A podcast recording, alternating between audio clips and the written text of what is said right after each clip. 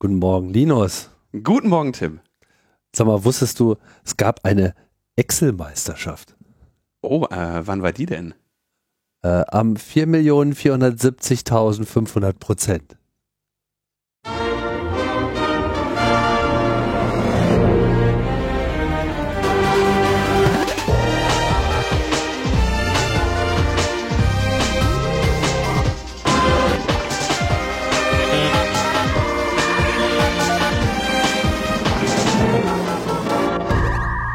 Logbuch Netzpolitik Nummer vierhundertsechsunddreißig vom zweiundzwanzigsten August zweitausendzweiundzwanzig. Wir sind wieder da. Hat keine sechs Wochen gedauert. Ja, das ist blöd, solche langen Pausen zu haben. Aber jetzt interessiert mich doch, äh, welche Ransomware-Gang hat denn jetzt die Excel-Meisterschaft gewonnen? Naja, das waren ja so einzelne äh, Kombattanten. Wenn du dir irgendwie das äh, Video anschaust, ist wirklich lustig. Also das sind so Nerds. Nee. Sehen alle so nach so Buchhalter-Nerds aus? Ach was. Fast alle. Und es ist wirklich, es ist wirklich, also ich glaube, wenn man da drin steckt in dem Thema, ist es, ist es wirklich unterhaltsam. Es ist so eine Art Screensharing-Veranstaltung, wo dann die Teilnehmer so äh, im Ausscheidemodus irgendwie alle dieselbe Aufgabe lösen. Jeder äh, parallel, und du siehst sozusagen, was sie auf dem Screen mit ihrem Excel so veranstalten und dann halt so den totalen Formel- und äh, Seitenwahnsinn da machen mit Zwischenrechnung und Pipapo und kriegen irgendwie so Aufgaben, ähm, was weiß ich, so simulierte Regatta oder Plattform-Games oder Slot-Machines, wo sie dann irgendwie Ergebnisse ausrechnen müssen, und das ist alles so total komplex und hängt voneinander ab und pipapo, und dann haben sie irgendwie so eine halbe Stunde Zeit, da ihren Formelkram reinzumachen, und dieses vorbereitete Excel-Sheet wertet dann automatisch irgendwie aus, was irgendwie richtig ist, und äh, wer zuerst fertig ist, äh, kommt weiter oder hat dann am Schluss gewonnen. Ich war mal, äh, oh, wie hieß das denn, irgendwie so eine Landwirtschaftsmesse auf de, in, in, ähm, in Hannover, irgendwas mit Treckern und so, ne? Aha. Und da war die deutsche Meisterschaft oder was im, im Landwirtschaftssimulator. Da müssen jetzt so Trecker fahren. Sokoban spielen mit, äh, mit Heuballen und solchen Sachen, ja. Und äh, irgendwie schnell das Feld bestellen und so. Und diese, dieses E-Gaming ist ja eh äh, äußerst äh, unterhaltsam, ne? Wenn die dann da in diesen Sportsitzen sitzen mit irgendwelchen Teflon-beschichteten Mauspads und so, um, um da irgendwie mit dem Trecker schnell zu fahren. Ja, war gut. Ja, und die haben dann auch so richtig Fans. Ja, sicher. Ja, und da siehst du mal, so, sogar als staubtrockener Buchhalter bist du noch in der Lage, dir irgendwie so eine Fan-Community aufzubauen heutzutage, indem du halt einfach Excel-Weltmeister wirst. Jetzt verstehe ich, warum du die ganze Zeit von Buchhaltung in den Podcast redest. Man muss redest. auch äh, für die Zeit als E-Buchhalter, ja. E-Sports-Buchhalter. Weißt du, vielleicht läuft es ja irgendwann mit dem Podcasting nicht mehr so sehr. Ja. Da muss man dann schon noch eine zweite Möglichkeit kannst, haben. Tim, du kannst ja deine Steuererklärung auf Twitch äh, streamen.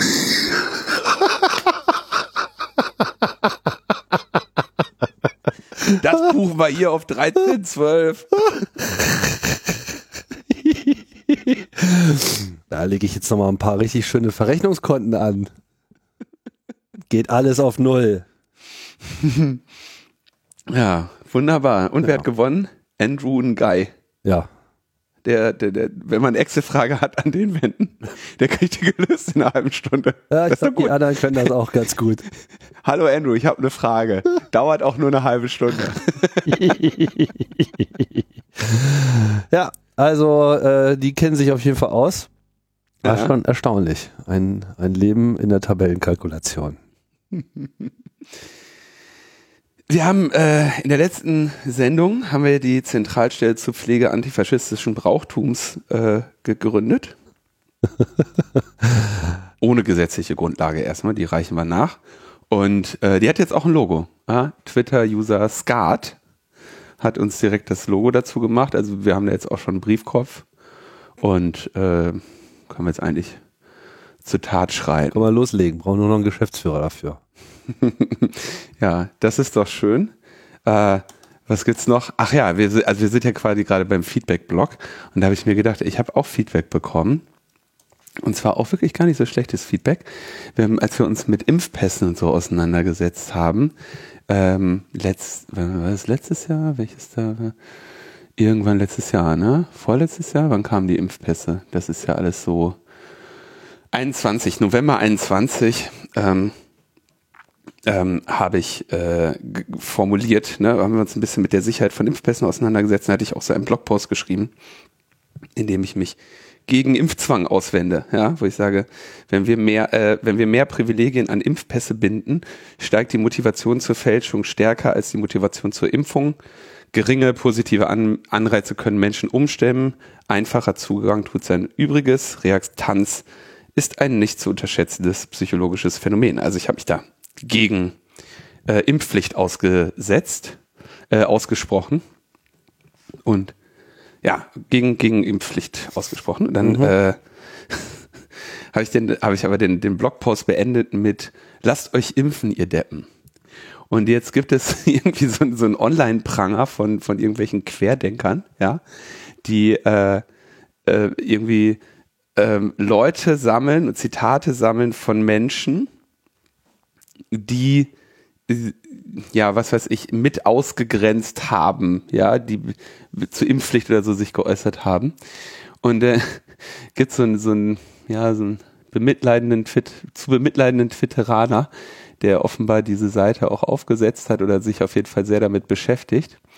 Und der äh, hat einen Thread gemacht, in dem er quasi so die Schlimmsten auflistet, ja. An erster Stelle Udo Lindenberg. Ja, und Udo Lindenberg hat gesagt, wenn die hirntoten Risikopiloten durch die Aerosole zischen, wird es ganz viele noch erwischen. Ja, dafür ist er an Platz eins. Finde ich schon mal, ist ja lustig, ne? Wird ihn freuen, und also endlich mal wieder Platz eins. Endlich mal wieder Platz eins für Udo Lindenberg. Ja. Ich bin an Platz zwei. Wow. Hinter Udo Lindenberg. So. Wow. Und wer ist hinter dir? Irgendwelche anderen Prominenten? Also nicht irgendwelche, ist mir egal. Also was, guckt nach oben, nicht nach unten. Ja, aber die Meisterschaft hast du knapp äh, verpasst. Ne? Zweiter Platz hinter Udo ist okay. Ja. Ja, hinter Udo. Man hat eigentlich immer den zweiten Platz hinter Udo. Egal. So. Das, das ist das Beste, was du kriegen kannst. Ja, finde ich auf jeden Fall ganz lustig. Also, ah, ja. Okay, dann haben wir ähm, lange Zeit nicht mehr über unsere, oder ich habe lange Zeit nicht mehr über unsere Ukraine-Spendenaktion gesprochen. Ja, die ähm, hast du ja mal aufgerufen. Genau. Also da ist, insgesamt sind da sechstausendzweihundertzweiundfünfzig Euro und fünf Cent eingegangen. Finde ich schon eine relativ große Summe Geld. Was ist das in Prozent? Ich kann das, äh, warte, kann ich ausrechnen. Moment, gebe ich einfach hier ein. Du hast dreißig Minuten, ne? das das kriege ich hin. Das dachten auch so manche bei der Meisterschaft, aber war dann doch ganz schön schwierig. Also bei, nee, äh, naja, das ist relativ einfach. Das sind sechshundertfünfundzwanzigtausendzweihundertfünf Prozent, weil er der ja einfach nur nochmal multipliziert. Äh, bei, beim Datum ist es, ist es weniger intuitiv, was da rauskommt. Da ist die Frage, ähm, wie du die Zahl eingibst und so. Ja, und da fällt mir noch was ein, ja. Also okay, genau. sechstausendzweihundertzweiundfünfzig Euro, so, dann haben wir die ja für die Wohnungen äh, aufge, äh, also ausgegeben für die Wohnungsmiete, ja, erstmal für die ähm, Familie, von der die Rede war, die bei Tobi wohnt. Und äh, dann haben wir noch eine weitere Familie äh, äh, gefunden, die äh, dringende Unterstützung brauchte. So, jetzt passiert auch Folgendes. Das Geld wurde dann immer wieder erstattet vom Amt. So, mhm. Was jetzt ein bisschen ungünstig war, weil das Geld sollte ja weg. Und ich hatte ja anfangs gesagt, wenn das Geld, ähm, äh, also Geld, was zu viel ist, und damit war ja quasi fast alles zu viel, äh, geht dann eben, äh, wird gespendet in andere Projekte der äh, Flüchtlings- Unterstützung oder der Geflüchtetenhilfe. Ähm, also da ging also einmal zweitausend an eine Familie, wo keine Erstattung kommt. Das hatte ich beim letzten Mal schon erzählt. Dann haben wir eintausendachthundert Euro an den Verstehbahnhof äh, gespendet äh, für Kunstworkshops mit Kindern und Jugendlichen. Da haben wir auch ein paar Links in den Shownotes.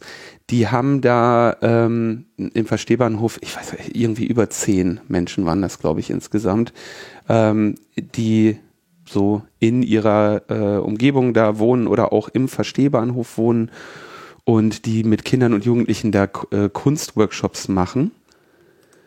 Die sind von dieser Kunsthochschule in, äh, Mann, jetzt finde ich natürlich nicht die Stadt. Das ist natürlich blöd. Warte mal, ich muss hier, ich habe zu viele Links. Ja, die, das ist also eine Kunsthochschule in der Ukraine, von der sind diese Menschen. Äh, oh Mann, und da jetzt auf dem Instagram-Account ist das in einer Sprache, die ich nicht lesen kann.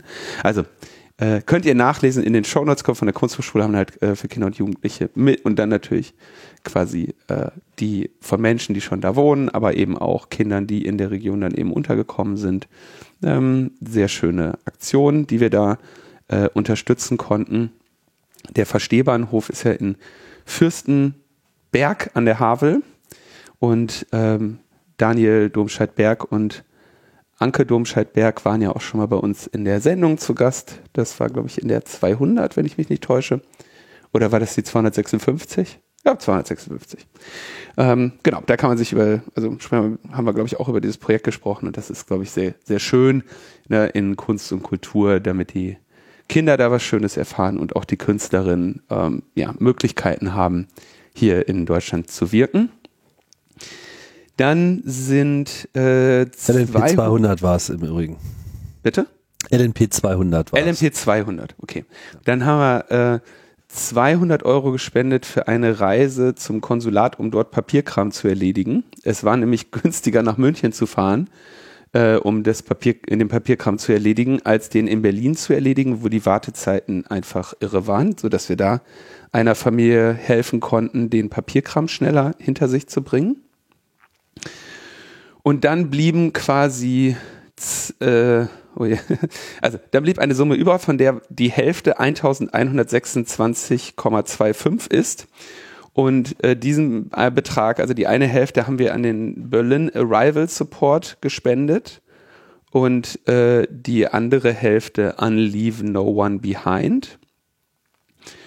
So, das, so ist quasi dieses Geld jetzt am, in Endstationen gelangt. Zusätzlich haben wir mit dem Geld eine Familie von März bis August untergebracht und äh, die Familie, also bis Ende August, jetzt bald, die Familie hat jetzt eine Anschlussunterkunft gefunden, äh, die dann äh, eben auch entsprechend äh, finanziert wird f- direkt und ähm, ich denke, da haben wir mit diesen Spenden doch einen relativ großen, äh, ja, relativ viel machen können mit dem Geld und das, glaube ich, ist sehr gut äh, untergekommen. Ähm, an dieser Stelle nochmal vielen Dank für alle, äh, an alle, die da äh, mitgemacht haben. Ich hoffe, diese vielfältigen Unterstützungen für eben in, an dieser Stelle zwei Familien und die ganzen Projekte, die ich gerade genannt habe, äh, ist in eurem Interesse gewesen und äh, wir waren beide, also Tobi und ich, durchaus überwältigt von der Menge Geld. Es war dann so, tatsächlich fast so ein bisschen blöd, weil auf einmal, also auch wirklich die Frage war, wo bringt man das jetzt am besten, also als es dann zurückkam vom Amt, ja, wo bringt man das Geld mhm. am besten unter? Aber bei äh, Leave No One Behind, also beim Leave No One Behind Ukraine Projekt und beim Berlin Arrival Support ist es, glaube ich, sinnvoll ähm, untergebracht.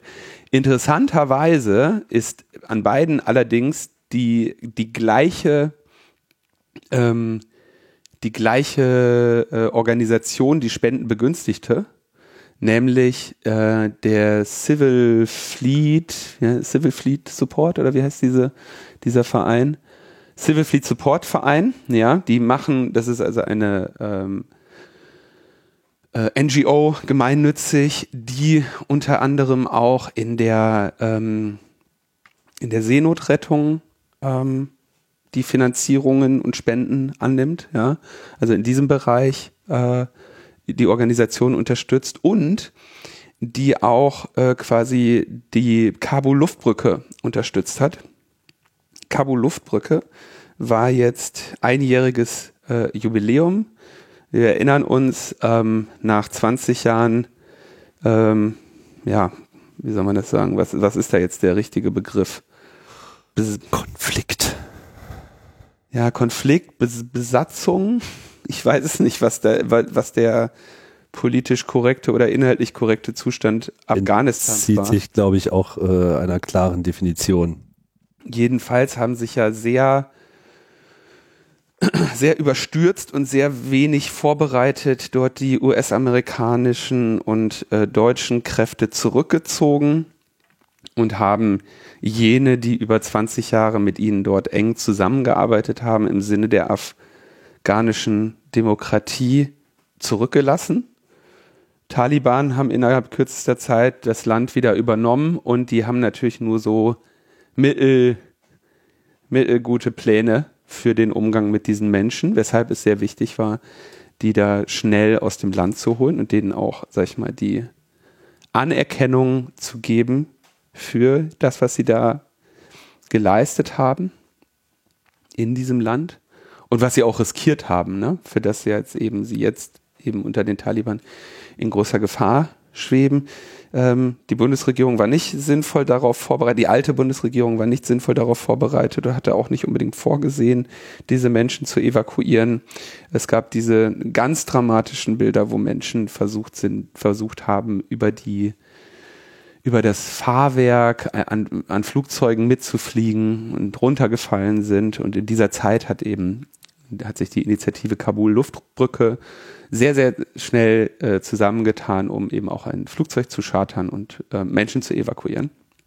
Haben wir nicht nur das mit dem Flugzeug gemacht, sondern ähm, dann auch weitere, über die, die weiteren Monate mit äh, Autos quasi äh, die Flucht aus Afghanistan organisiert. Und zwar, oh Mann, jetzt kommt wieder meine Geografie, meine Geografiekenntnisse. Ich will jetzt nichts Falsches sagen, weil ich gucke lieber nochmal nach. Ich habe das, das Land, über das sie gefahren sind, im Kopf, aber da ich so schlecht bin in, ähm, in, ähm, in Geografie, schaue ich nochmal ganz schnell. Ja, über, über Pakistan, genau. Also hatte ich richtig im Kopf, dann sind sie rübergefahren. Und äh, genau, das äh, alles weiß ich aus einer Fernsehdokumentation äh, mit dem Namen Mission Kabul Luftbrücke in der A R D-Mediathek zu sehen. Äh, die kann ich auf jeden Fall empfehlen. Genau, das einjährige Jubiläum war vor einigen Tagen, da war ich auch hier in Berlin zu den Festlichkeiten, wo äh, viele der Menschen aus dieser Miss- Mission Kabul Luftbrücke äh, Dokumentation dann auch waren. Die Menschen, die da auch die Hilfe geleistet haben, den äh, Flüchtenden und so, das war sehr äh, ja, beeindruckend. Und genau, diese Sendung in der Mediathek kann ich sehr empfehlen.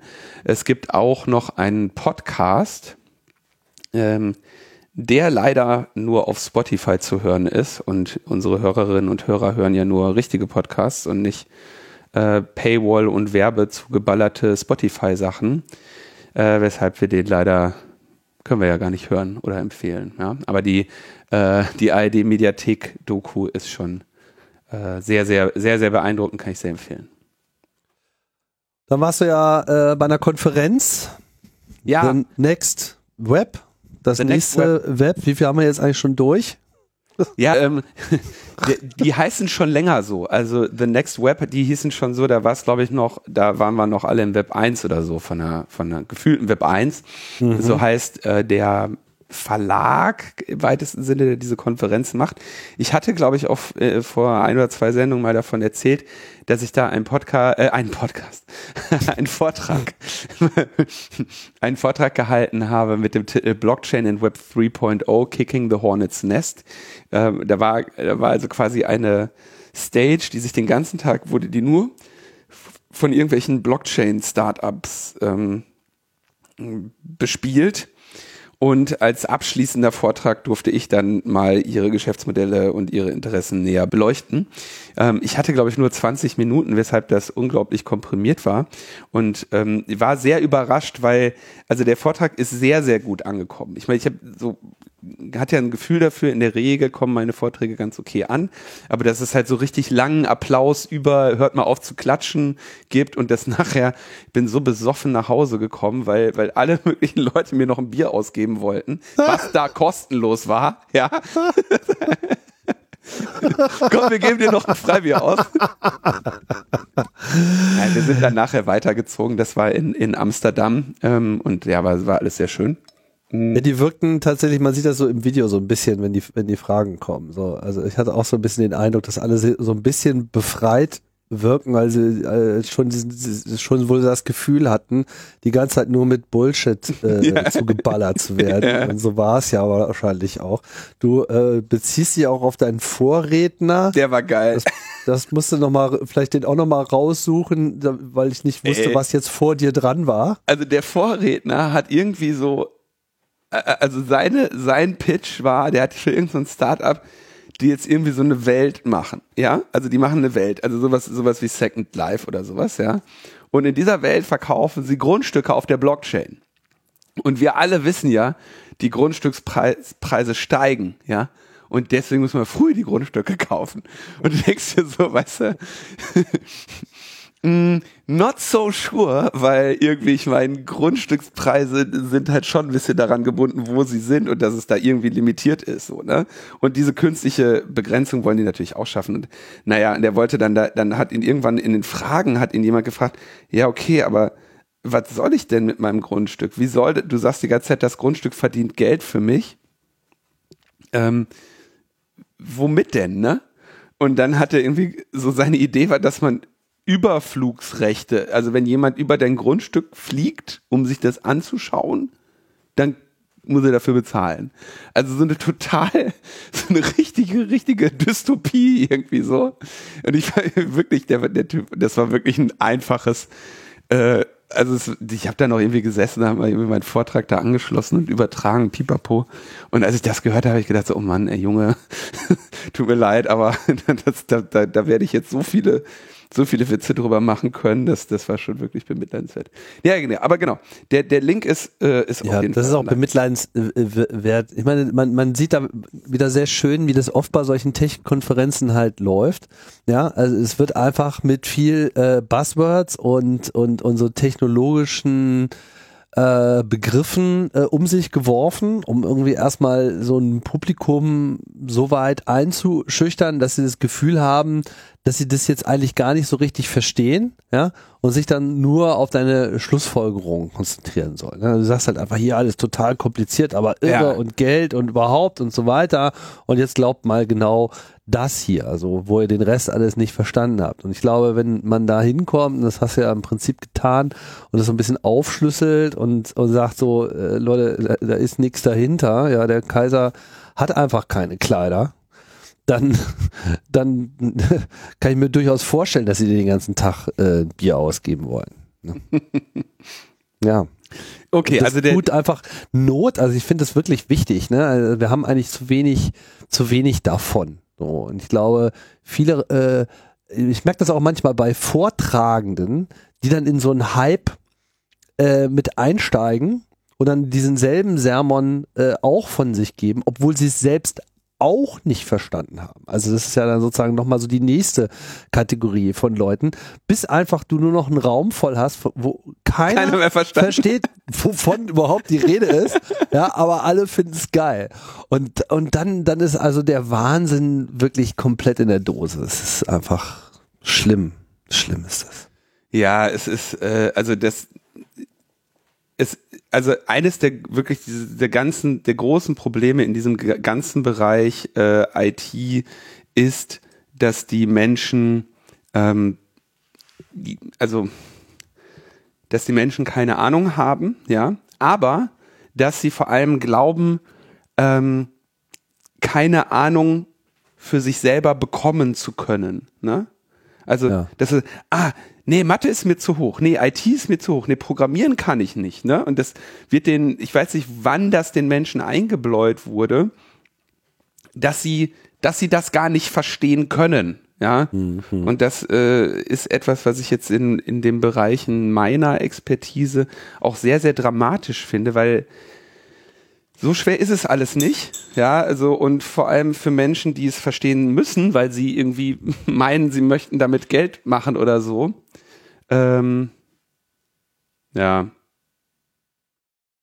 Das Gute ist, also dadurch, dass die Konferenz ja äh, The Next Web heißt, können sie dann Web drei aber auch überspringen dann irgendwann so, ne? Also ich denke mal, wenn das nächste Web kommt, dann heißt es wahrscheinlich Web sechs oder so. Einfach um klar zu machen, dass, dass dazwischen einfach nur so gescheiterte Beta-Versionen waren. Das war gar nicht so ernst gemeint. Ein bisschen wie mit I P v sechs. fünf wurde ja auch übersprungen. Und okay, also auch. Den Vortrag kann man sich anschauen, den Vortrag kann man verbreiten. Allerdings, was mich sehr ärgert, der ist auf YouTube nicht gelistet, weil der eigentlich, also der ist auf YouTube gehostet, aber auf YouTube nicht gelistet, weil diese Konferenz, diese Vorträge eigentlich nur ihren zahlenden Konferenzbesuchenden zugänglich macht. Hm. Und dann habe ich mich da halt eingeloggt. Ich war jetzt kein Zahlender, aber als Speaker hatte ich trotzdem Login, habe dann gesehen, naja, okay, ihr hostet auf YouTube. Ich kann es bei mir embedden. Also habe ich halt den, den, den, den, das, den Vortrag bei mir in, in, in meinen Blog embedded, aber wenn man ihn auf YouTube sucht, dann findet man ihn nicht, was natürlich dem Vortrag jetzt ja nicht zuträglich ist. Insofern ist er auf Verbreitung in den sozialen Medien angewiesen, wenn er euch gefällt und ihr anderen Menschen diesen Vortrag empfehlen möchtet. Ich persönlich fand ihn jetzt gar nicht so enorm, aber er ist sehr gut angekommen. So, dann haben wir noch eine Bitte von unserem Freund Erdgeist. Ähm, und zwar... Der Daten sucht seit langen Jahren gesucht. etwas. Der sucht seit langen Jahren etwas, seit, seit vielen Jahren etwas. Und zwar aus dem Jahr neunzehnhundertneunzig. Ein multimediales Digitalprodukt aus dem Jahr neunzehnhundertneunzig. Und zwar nur das. Also bitte nicht, wenn ihr was Ähnliches habt von einundneunzig. Egal. Will er nicht haben. Er möchte, er hätte gerne die Telefonteilnehmer-Gesamtausgabe von neunzehnhundertneunzig.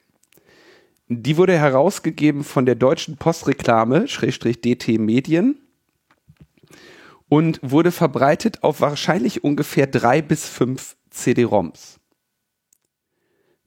Wenn ihr das habt, es wird wahrscheinlich nicht so viele Menschen geben, weil der Ausgabepreis damals irgendwo im Bereich, ich glaube, dreitausendfünfhundert D-Mark, also richtiges Geld, ne? Nicht, nicht irgendwie diese inflationsbehafteten Euros, sondern richtige, richtige deutsche Mark.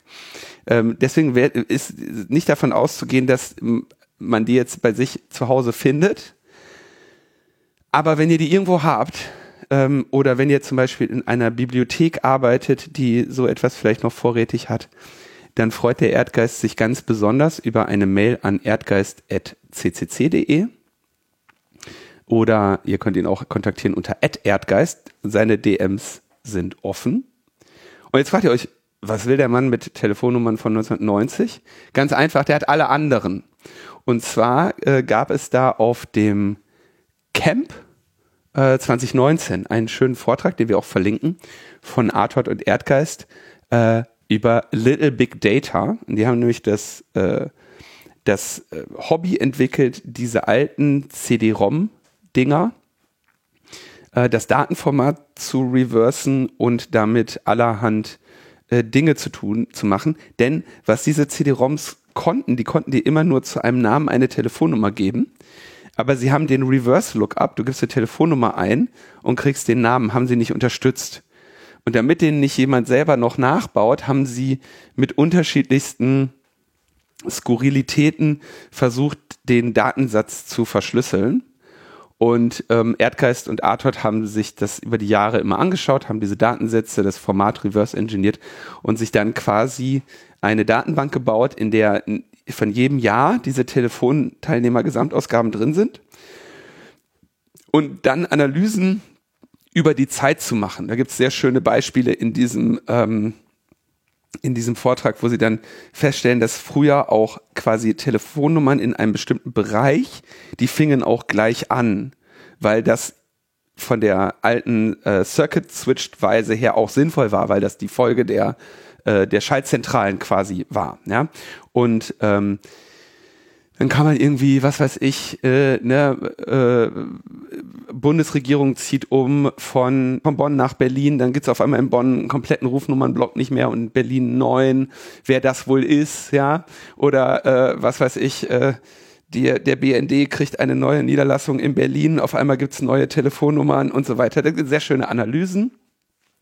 Und ähm, ja, äh, im Im Arcline Linux Forum hat mal irgendjemand äh, geschrieben, äh, dass, äh, und zwar zweitausendneun, dass er, dass er diese C Ds hätte, ja, weil er bei irgendeinem Unternehmen arbeitet, ähm, und eine, bei einer E R B-Ermittlungsfirma. Ähm, naja, und äh, diese Person, falls die hier zuhört, das ist Thorst am neunten August zweitausendneun. Das ist die einzige Person, die uns bekannt ist, die zumindest mal Zugriff auf dieses Objekt hatte. Und ihr könnt euch ungefähr vorstellen, wie schmerzhaft das ist, wenn man eine f- fast vollständige Sammlung hat, wo ein Objekt fehlt. Wenn ihr das, da ist, das ist ganz sch- schlimm für den O C D, für den Daten-O C D. Helft dem armen Erdgeist, ja? Ja. Telefonteilnehmer Gesamtausgabe von neunzehnhundertneunzig. Ja, vielleicht kennt ihr auch noch irgend so einen Messi-Nerd, äh, der irgendwie ähm, seit den neunziger Jahren seine Wohnung mit allem möglichen C D-Roms vollstellt. Vielleicht habt ihr mal bei D T Medien gearbeitet oder so, oder der Postreklame. Irgendjemand wird sowas haben. Oder Bibliotheken, guter äh, guter Hinweis auch. Ne? Vielleicht äh, kennt ihr ja jemanden, den ihr anstupsen könnt oder so. Äh, bin mir sicher, irgendeine Hörerin wird was Passendes äh, finden. Nochmal.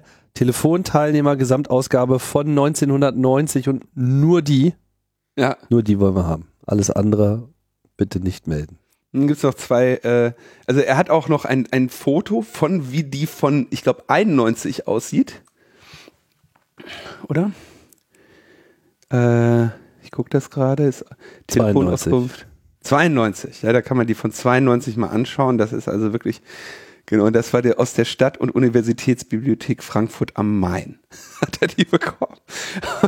Das ist so die Teleauskunft elf achtundachtzig, Telekom-Daten aus erster Hand. Irre. Okay, also ja, genau, danach ist die Suche und ähm, die Verzweiflung ist groß. Äh, dann war ich noch im, im, äh, im Kino. Ich war auf einer Filmpremiere. Ich war, auf, ich war geladener Gast auf einer Filmpremiere. Echt? Ja. Wow. Ja, allerdings waren da so viele Leute geladen, dass die Premiere gleichzeitig in mehreren Sälen des gleichen Kinos war, was ich auch bei einer Filmpremiere noch nicht äh, erlebt habe. Aha. Und zwar haben wir uns angeschaut von Marc-Uwe Klingen die Känguru-Verschwörung. Und äh, ich sag mal diplomatisch, der erste Känguru-Film, der war nicht so schwer zu toppen. Der zweite wurde aber jetzt von Marc-Uwe Klingen selber äh, Regie, als Regisseur begleitet und war offenbar auch mit einem besseren Budget gesegnet und mit allgemein größerer Handwerkskunst. Und das war äh, durchaus sehr schön. Also sehr viel besser als der erste. Das war allerdings nicht schwer und äh, auch richtig gut für, also ich denke im, im Genre deutsche Komödie sicherlich auch sehr weit oben. Also kann ich aber warum platzierst du das jetzt hier in unserer netzpolitischen, äh, in unserem netzpolitischen Potpourri? Weil wir ja hier relativ viel über Verschwörungstheoretiker gesprochen haben und von denen ähm, handelt auch äh, das Abenteuer äh, von Marc-Uwe und dem Känguru und Joe und allen, die dabei sind und der Diesel-Liesel äh, in dieser Sendung. Ja, also es geht um Verschwörungstheoretiker und den Kampf des Kängurus äh, gegen eben jene. Und äh, das, da die ja hier immer wieder Thema waren und Thema sind, äh, möchte ich den mal kurz empfohlen haben. Basiert das auf einem Buch oder ist das äh, eine reine Filmschöpfung? Das ist, also da ich meine, alle Bücher gelesen zu haben, äh, ist das äh, eine, eine äh, würde ich sagen, eine äh, Neuschöpfung, in der einzelne äh, Scherzchen aus den Büchern auch drin vorkommen. Ja. Also man spielt Open Schnick. Ja, zum Beispiel. Aber äh, mir wäre jetzt nicht bekannt, dass diese, also dass die Gesch- diese Geschichte ist nach meiner Kenntnis nicht in den Büchern. Mhm. Scheint auch, sag ich mal, ist relativ erkennbar, dass, äh, oder auch, na, ich sag mal, naheliegend, dass diese Idee dem Marc-Uwe wahrscheinlich irgendwie so zwanzig zwanzig kam, darüber mal einen Film zu machen. Really? Wäre so meine Vermutung. Ja? Kann ich auch übrigens hier äh, diesen, diesen Spinnern von äh, diesen, diesen Corona-Verschwörungstypen da mit ihrem Online-Pranger äh, empfehlen. Der Online-Pranger ist übrigens äh, relativ weak, wenn ich das mal so sagen darf. Ähm, hab bisher keinen, keinen Hate abbekommen. Trauen die sich immer nicht. So, dann haben wir noch, Tim, Alexa bekommt einen Zweitnamen. Ja, welchen denn? Der steht da nicht. Also es, es handelt sich hier in diesem Fall um ein sechsjähriges Kind, das äh, einen nicht näher genannten Namen trägt, den auch eine weit verbreitete Sprachassistentin hat. Mhm. Und ähm, das Kind äh, war da mal, war da regelmäßigen, regelmäßigen Mobbing und Hänseleien äh, unterzogen, weil äh, der Klägerin immer wieder Befehle erteilt wurden. Und das hat das Kind äh, seelisch äh, sehr belastet, weshalb es sich gewünscht hat, seinen Namen zu ändern. Er hat das ähm, hat das äh, Verwaltungsgericht Moment in seiner Heimatstadt hatte das Verwaltungsgericht gesagt, nein, dann hat sie ins, äh, oder nee, die Verwaltung hat gesagt, nein, dann ist sie vor das Verwaltungsgericht gezogen und darf jetzt einen Zweitnamen bekommen und den kann man ja dann auch einfach als Rufnamen verwenden und damit äh, möcht, heißt das Kind dann nicht mehr so, kann sich quasi einen legalen äh, zweiten Rufnamen zusetzen. Ich kenne eine Siri und zwei Alexen. Und ich kann nur sagen, die, ich glaube, die sind auch, also die waren jahrelang mit ihren Namen zufrieden, ne? Mhm. Aber wenn du dich eben als Siri vorstellst, dann ist der Witz einfach ja, auf dem Tisch. Also, so, das das ist ist einfach so, also als ich Siri kennengelernt, kenne ich jetzt nicht besonders gut, aber sonst kenne ich, war auch so, ja, ich bin Siri und eigentlich auch so, habe ich nur so gequält geguckt und sie auch so, ja, das war, also selbst das kannst du nicht vermeiden, ja, es ist, äh, ja, wie auch. Also ich meine, das ist schon ganz schön äh, frech eigentlich. Ich meine, Alexa ist insofern sogar noch die schlechtere Wahl, weil es ja irgendwie ein klarer Frauenname ist. Also wäre mir zumindest nicht bekannt, dass Jungs irgendwie Alexa genannt werden. Na, vor allem ist Alexa ein verbreiteter Name. Also ich glaube, wenn man jetzt die, die Quote von Alexen und Siren sich in, in Deutschland, U S A oder der Welt anzeigt, werden die Siren noch sehr viel äh, seltener sein als die Alexa. Nee, da liegst du, glaube ich, falsch. Meinst du echt, Siri ja? Ist, ja, ist in Indien einfach extrem verbreitet. Okay. Und ist halt auch ein Name, der sowohl für, also war meistens wohl für Frauen, aber auch für Männer mhm. äh, vergeben wird. Und ja. Das ist ein äh, Skan- skandinavischer Name, äh, Kurzform von Sigrid. Keine Ahnung, warum der in Indien äh, so beliebt sein soll. Ähm, ähm, Thai. In Thai ist es ein neutraler Name. Ich jetzt auch etwas Unrelated Indian Feminine. Also in Indien ein Frauenname. In Thai ein geschlechtsneutraler Name und in, in der englischsprachigen Wikipedia spezifisch als skandinavisch hervorgehoben. Naja, egal. Also beides, äh, beides auf jeden Fall, also es ist schon, glaube ich, dramatisch, wenn du einen Namen trägst und der dir dann von Google oder Apple kaputt gemacht wird. Und es ist auch tragisch, dass es irgendwo so ein, so ein, irgend so ein, so ein Typen bei, bei der Verwaltung gibt, der sagt, nee, du darfst den Namen nicht ändern, Siri. Mann, ey. Ja, okay. Also wird hier auch als, ja, als indischer Name mhm. drei, ja, Regionen, in, drei Regionen Indiens als sehr populär. Ja, drei Regionen ja. Indiens ist äh, wenig von Indien, aber sehr viele Menschen wahrscheinlich. Ja, ja, genau. Okay. Also so oder so ist das, ist das natürlich ein echtes äh, Problem und ähm, auch nichts, was sich nachträglich noch in irgendeiner Form ja ändern lässt, ne? Ich meine, klar, wenn du jetzt noch jung bist, dann hast du noch eine Chance, nochmal durchzustarten vielleicht. so in gewisser Hinsicht. Aber für Leute, die schon länger unterwegs sind, äh, ist das natürlich schwierig. Ja. So, dann äh, geht es weiter mit einem Hack äh, des C C C.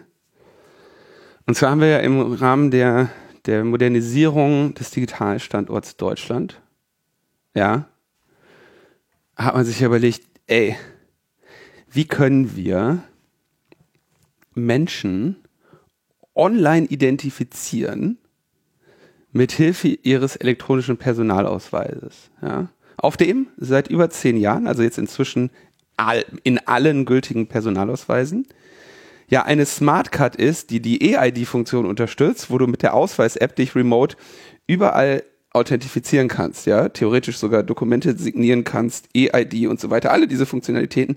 Wie können wir in diesem Land, wo es das gibt, etwas kaputt machen? Wie können wir was maximal Dummes machen? Und das hat natürlich nicht lange gedauert, bis man sich gesagt hat, wir machen Videoident. Ja, das heißt, du hast eine sichere Smartcard, ja, mit einer Signatur der Bundesrepublik Deutschland, die sagt, es handelt sich hierbei um ein echtes Ausweisdokument, die du mit jedem N F C-Reader prüfen kannst, ja, wunderbare Erfindung. Und um deren Echtzeit zu prüfen, setzt du auf eine Webcam mit siebenhundertzwanzig p, wo die Leute dann an ihrem Ausweis wackeln müssen. Und am anderen Ende sitzt in der Regel, wenn es ein Mensch ist, äh, hab, also ich habe das Verfahren ja auch das eine oder andere Mal genutzt, ähm, waren das in der Regel, hatte ich den Eindruck, ja, also aufgrund meiner meines Samples würde ich schätzen, dass sich das Callcenter am anderen Ende eher östlich von Frankfurt an der Oder befindet. Ähm, das ist aber auch unerheblich, weil dass dieses Verfahren zu überlisten ist, wurde schon vor einigen Jahren gezeigt. Also haben sich irgendwelche Leute gedacht, ey, wie können wir das denn jetzt mal noch, noch innovativer machen? Ja, lass mal die Menschen wegmachen, weil das ist ja ein digitaler Prozess. Wir machen am anderen Ende eine K I. Da sitzt gar kein Mensch mehr, sondern eine K I. So, und die, die prüft mittels Kamera deinen Ausweis und sagt dir dann, ob der echt ist oder nicht. Wer das mal gemacht hat, weiß, ähm, der, die, die, die Sicherheit dieses Verfahrens äh, über das, über das Video hängt primär an zwei Aspekten. Einmal daran, dass man den Ausweis an dem Ausweis wackeln soll, um die darin enthaltenen hier Hologramme eben aufblinken zu lassen, ja. Und einmal daran, dass man mit, äh, also mit der Hand vor dem Ausweis mit den Fingern davor durch soll. Also du spreizt quasi deine Finger und wackelst vor dem Ausweis, ja. Ähm, das dient, also bei der, der erste Teil zeigt mal die Hologramme, der ist eigentlich relativ einfach mit einem mit einem Videoprogramm live da rein zu rendern, ja, wo du einfach sagst, alles klar, wir tracken hier ein Objekt und wenn das Objekt sich so oder so dreht, dann lassen wir ein, lassen wir so ein bisschen Hologramm äh, Firlefanz drüber flackern. Ähm, der Teil mit dem äh, Finger davor kreisen lassen ist halt dann ein bisschen schwieriger, weil du dann sehr genau erkennen musst, also de- deine deine Videosoftware, die dir da den falschen Ausweis hinrendert, muss sehr, muss sehr genau erkennen, wo jetzt gerade Finger vor dem Ausweis ist und wo nicht. So. Das Problem, das grundsätzliche Problem löst du dadurch, dass du einfach einen sehr hohen Kontrast machst zwischen deiner Hand und deinem Fake-Ausweis, ja.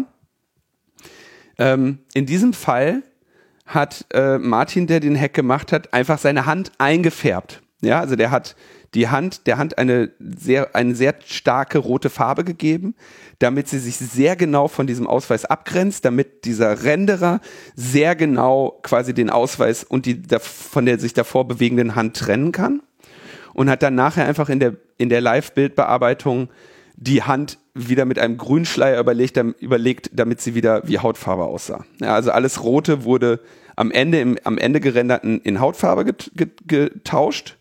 Und seine Hand war rot, die er dann eben vor diesem Ausweis bewegt hat. So, damit ist es äh, Martin gelungen, sechs von diesen äh, Anbietern zu überlisten und sich wieder allerhand äh, Ausweisdokumente äh, und Anmeldungen überall äh, zu verschaffen. Und äh, ja, ich, mir ist unvorstellbar, wie man damit nicht rechnen konnte, und mir ist auch unvorstellbar, wie man in die, wie irgendjemand das für ein innovatives Verfahren halten kann. Ja, also und, und nochmal, ne, das ist ein Ausweis, der hat eine Smartcard drin. Du, du, es gibt diese Ausweis-App zwei, wo, also es ist alles da. Es ist alles da. Ja, aber das heißt ja nicht, dass man das dann gleich benutzen muss. Mhm. Nicht gleich, ja, aber zehn, elf, zwölf Jahre später kann man das nochmal, kann man mit dem anfangen. Aber Linus, das ist ein bisschen zu einfach. Außerdem förderst du den Markt. Welchen Markt? Ja, Start, na, Startups, die äh, Videoidentifikation ja, stimmt, machen. Stimmt. Digital ja, first, da, Bedenken second. Genau, da können, können dann viele unterbezahlte Menschen in ihren Wohnzimmern auch während der Pandemie anderer Leute Personalausweise einsehen. Ja, die Gematik hat, äh, das, äh, hat die Nutzung dieses Videoident-Verfahrens für die Thematik Infrastruktur unmittelbar nach der Veröffentlichung untersagt.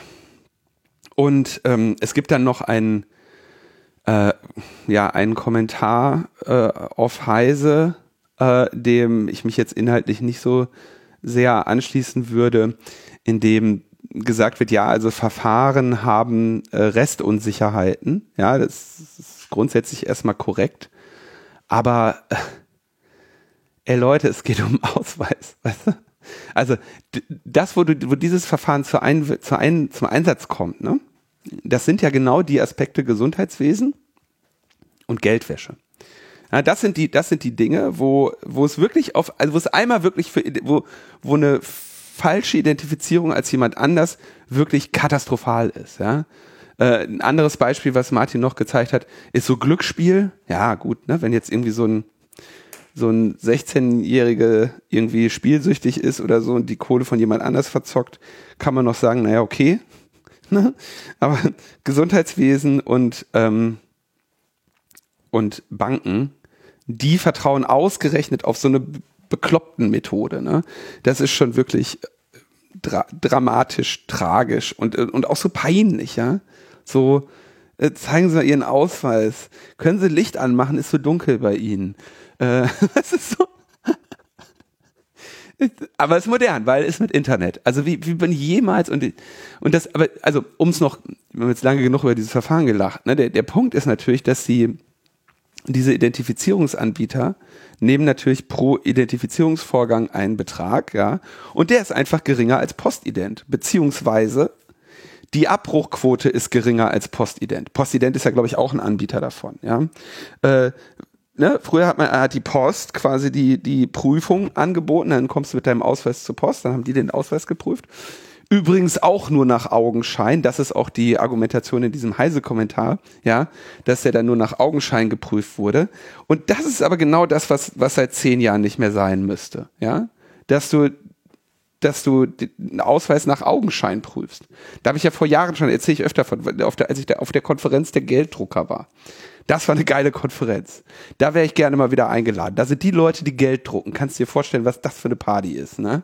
So, die, die, die, also, die sich mit kunstvollen Druckverfahren auseinandersetzen, die unfälschbar sind. Und jedes Mal, wenn die dir sagen, das hier ist ein unfälschbares Hologramm, und du sagst, ja, wie kann das denn unfälschbar sein, wenn du in der Lage bist, das herzustellen? Merken die nicht, ne? Aber so kryptografische Signaturen, dass man damit wirklich was machen kann, ist nicht zu denen durchgedrungen. Also, es ist wirklich sehr, sehr, sehr, sehr traurig. Naja, okay, also, Videoident ist kaputt. Ich bin mal gespannt, was sie sich da jetzt einfallen lassen.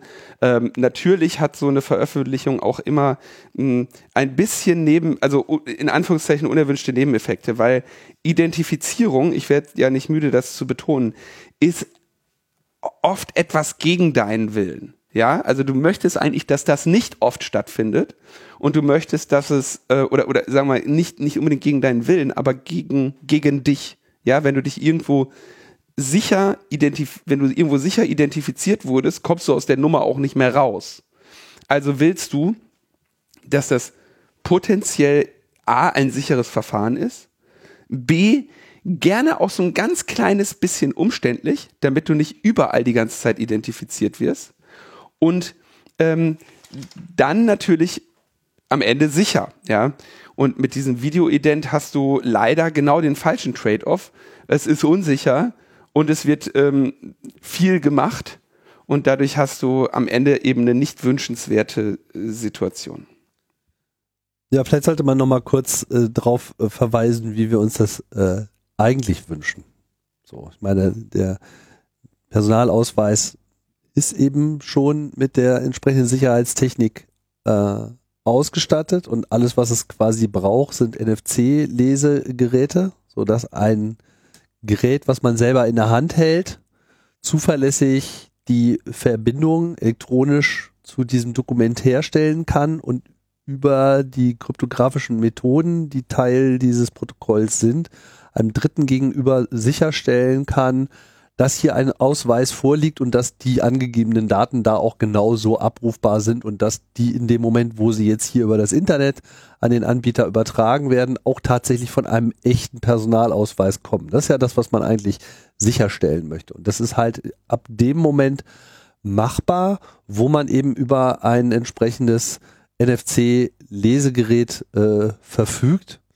Und das hat natürlich noch nicht jeder, aber in Form der Smartphones ist das eben jetzt ähm, noch nicht genauso verbreitet wie Webcams, ja, aber in zunehmendem Maße. Und dann muss man eben diesen ganzen Affentanz gar nicht erst machen. So ist es. Ja, und das ist, also Anna Biselli hatte dazu sehr schön ähm, kommentiert, Videoident, eingestürzte Brückentechnologie. Und Brückentechnologie ist, glaube ich, ein sehr, sehr schöner ähm, Begriff, ne? Mhm, so wie Erdgas. Äh, ist auch eine Brückentechnologie? Ja, ja, es ist die Brückentechnologie, die uns... Äh, Was kriegen wir danach? Eine, äh, Diesel? Ja, gucken wir mal, was wir als nächstes kriegen. Bisher waren das immer nur so halbseidene Angebote. Naja. Ach so, ja. Äh, äh, grauer Wasserstoff. Grauer Wasserstoff? Ja, ja. Äh, das, also mit diesen Wasserstofffarben, das habe ich noch nicht ganz raus. Grün und Blau, naja, weiß ich. Aber Wasserstoff muss ja auch produziert werden. Den kannst du ja nicht ja, einfach ja, genau. irgendwie so am Strand einsammeln. So. Aber er wird halt derzeit auch noch unter Einsatz fossiler Energien sozusagen als Abfallprodukt der industriellen Prozesse der petrochemischen Industrie hergestellt. Sodass sozusagen du zwar Wasserstoff hast, aber der ist halt nicht grün, weil er eben selber wiederum in seiner Erzeugung C O zwei freisetzt, weil äh, Teil der petrochemischen Industrie.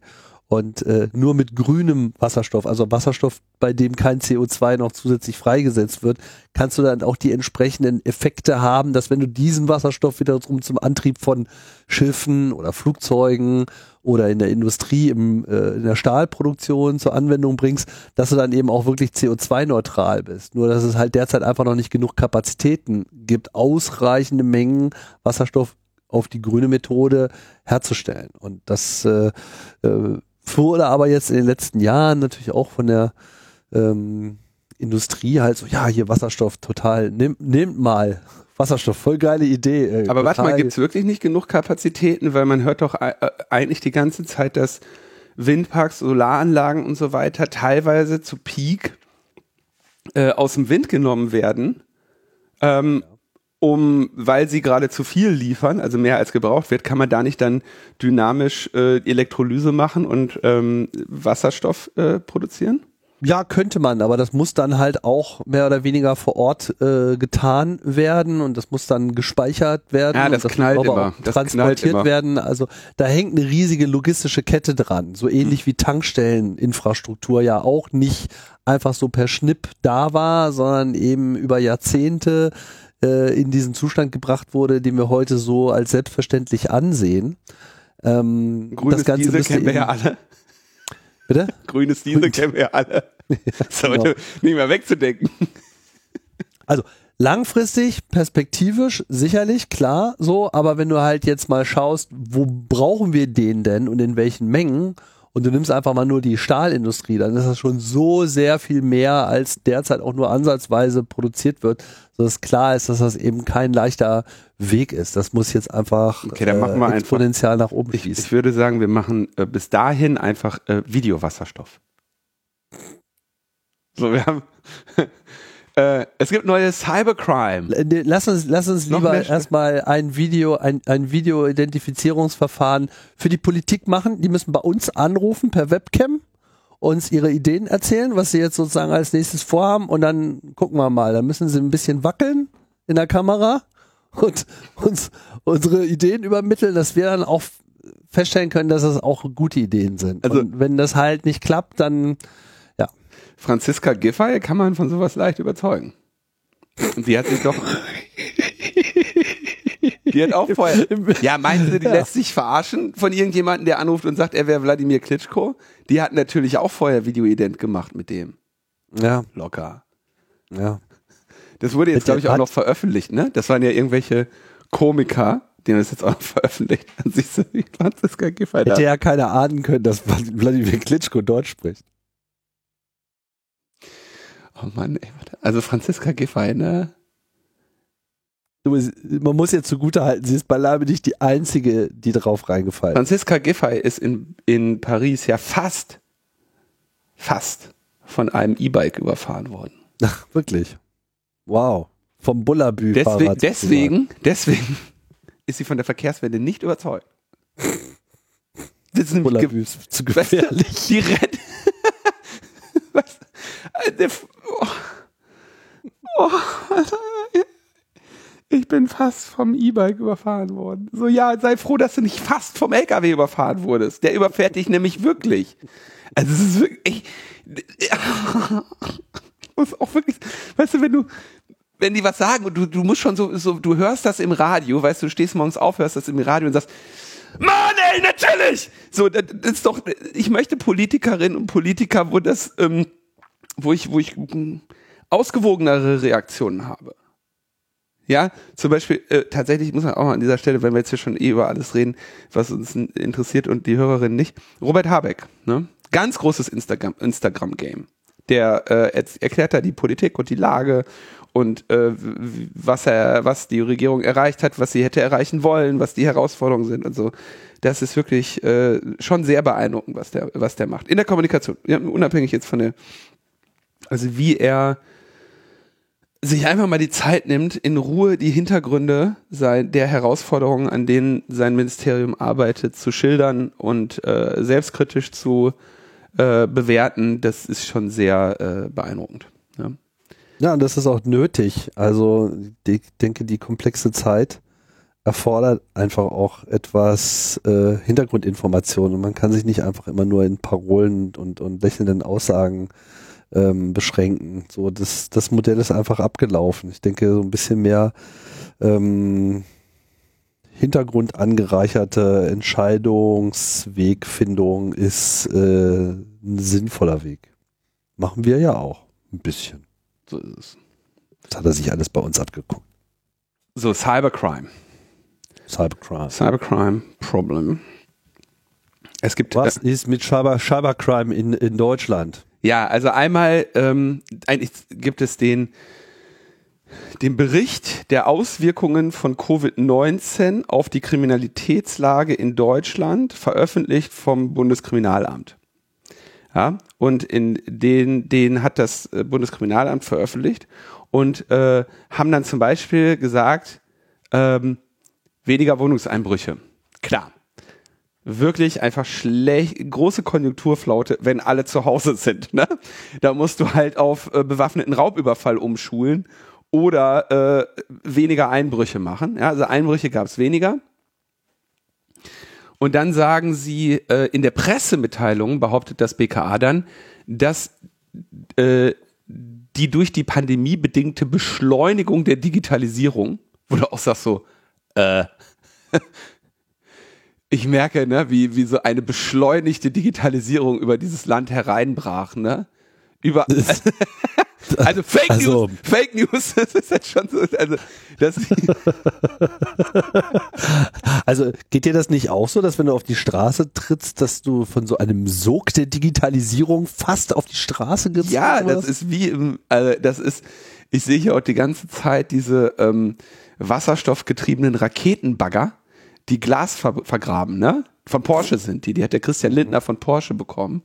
Ähm, Scheiß, also beschleunigte Digitalisierung, da weißt du schon Quatsch. Ja? Aber mhm. dadurch hätte es Gelegenheiten für Straftaten im Zusammenhang mit der Darstellung sexuali- sexualisierter Gewalt gegen Kinder und sexuellen Missbrauchs von Kindern ermöglicht. Ja?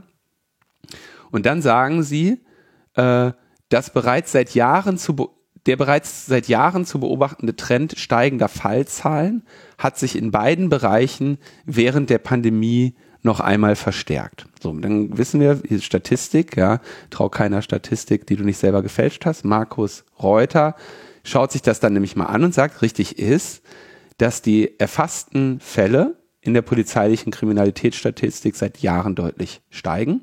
Doch, das liegt natürlich äh, ein daran, dass es verstärkte Aufhellung, also verstärkte und sehr viel bessere Poliz- äh, Polizeiarbeit in diesem Bereich gibt. Ja? Und wenn du davon ausgehst, was ja, all, was ja auch keiner unbedingt bestreitet, dass es ein Dunkelfeld gibt, potenziell sogar ein sehr großes, ja, und du hast, äh, du, du unternimmst stärkere Anstrengungen, das Dunkelfeld aufzuhellen, dann nimmt natürlich die Erfassung und Verfolgung solcher Straftaten in deiner Statistik zu.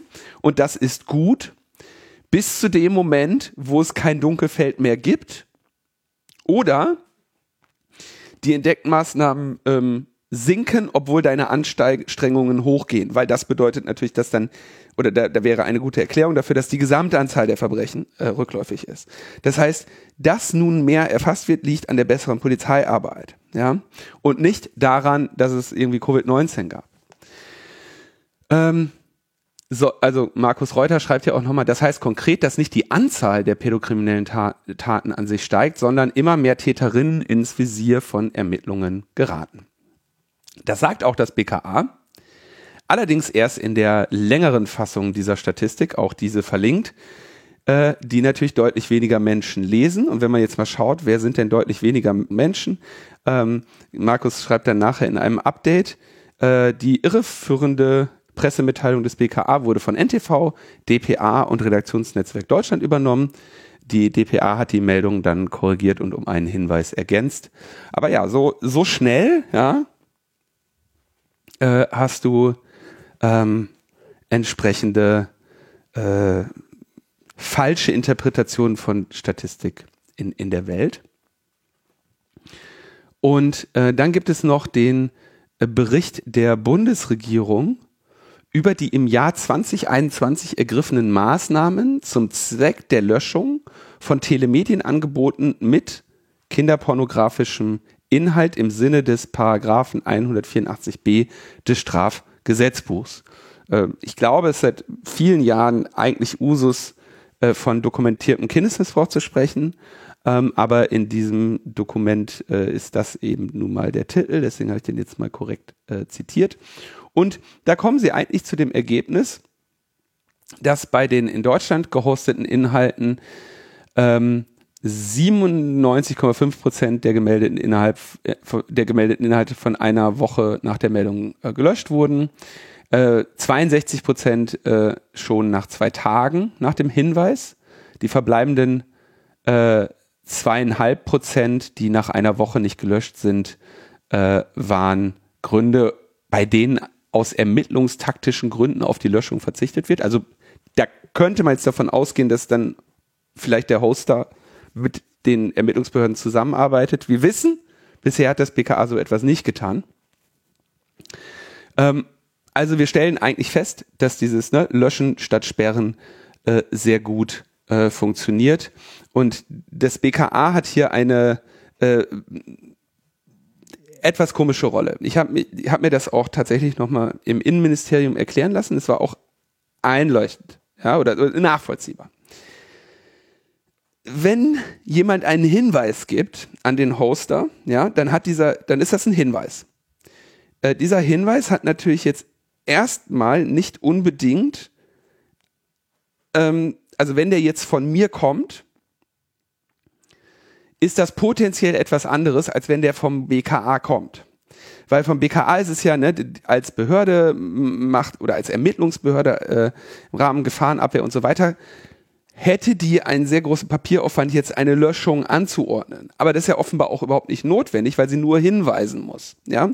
Also der einfache Hinweis des B K As äh, ist natürlich für die, für die Hoster ausreichend, genauso äh, wie der einfache Hinweis eines äh, jeden anderen. Ja? Ähm, die Geschichte damals, wo Daniel Moosbrucker Äh, Unmengen an Terabytes halt hat löschen lassen, die über Boys Town verlinkt waren. Wir haben es hier mehrmals besprochen, insbesondere auch im äh, Kontext Chatkontrolle. Äh, da hat das B K A auch das nicht getan und es gibt trotzdem keinen Grund, insbesondere vor dieser Meldung jetzt, keinen Grund zu der Annahme, dass das B K A das damals nicht auch hätte tun können. Ja, ähm, ja. Das, also die ähm, die Rolle des B K A ist hier einfach unklar und beziehungsweise, sagen wir mal, das B K A sagt, sie haben, sie hätten keine Rechtsgrundlage, Löschungen anzuordnen und dann ist aber der andere Punkt, sie müssen und sie sehen sich deswegen auch nicht für zuständig gleichzeitig. Also da ist irgendwie hin und her. Die nun veröffentlichte Studie zeigt, machst du Hinweis, ist das Material weg, das kann man dem B K A äh, abverlangen, das ist nicht zu viel verlangt und ähm, Nancy Faeser sagt ja auch, dass die Entfernung dieser Darstellung höchste Priorität für das B K A hätte, also kann das B K A ja vielleicht einfach mal auf die Dienstherrin hören, dann sind wir schon mal einen Schritt weiter, aber wie gesagt, eigentlich der oft hier beklagte Missstand äh, scheint einfach nicht äh, vorhanden zu sein. Und das ist ja einer der Missstände, die eben für die Chatkontrolle äh, herangeführt wird, die übrigens von den E U-Datenschutzbehörden äh, stark kritisiert wird, zumindest der Vorschlag der Kommission, äh, wo also die äh, E U-Datenschützerinnen sagen, sie zweifeln an der Verhältnismäßigkeit und daran, ob sie überhaupt helfen würde. Ja? Weiterhin warnen sie vor eben anlassloser Massenüberwachung. Ja, richtig. Ja, die Fehlerquoten sind das Problem. Man sucht an der falschen Stelle. Wir haben das hier in dieser Sendung oft genug erklärt. Ich habe das Thema nur noch mal reingenommen, um dieses Wissen aufzufrischen und daran zu erinnern, dass das eines der allerwichtigsten Themen ist, äh, die wir gerade äh, in Deutschland in diesem Jahr zu behandeln haben. Und das hat auch ein ähm, Vater gemerkt, äh, der in der Story der New York Times Mark heißt. Äh, Mark wohnt in San Francisco, hatte, hat einen Säugling und äh, dieser Säugling hatte Schmerzen. Und zwar hatte der Säugling diese Schmerzen im Genitalbereich.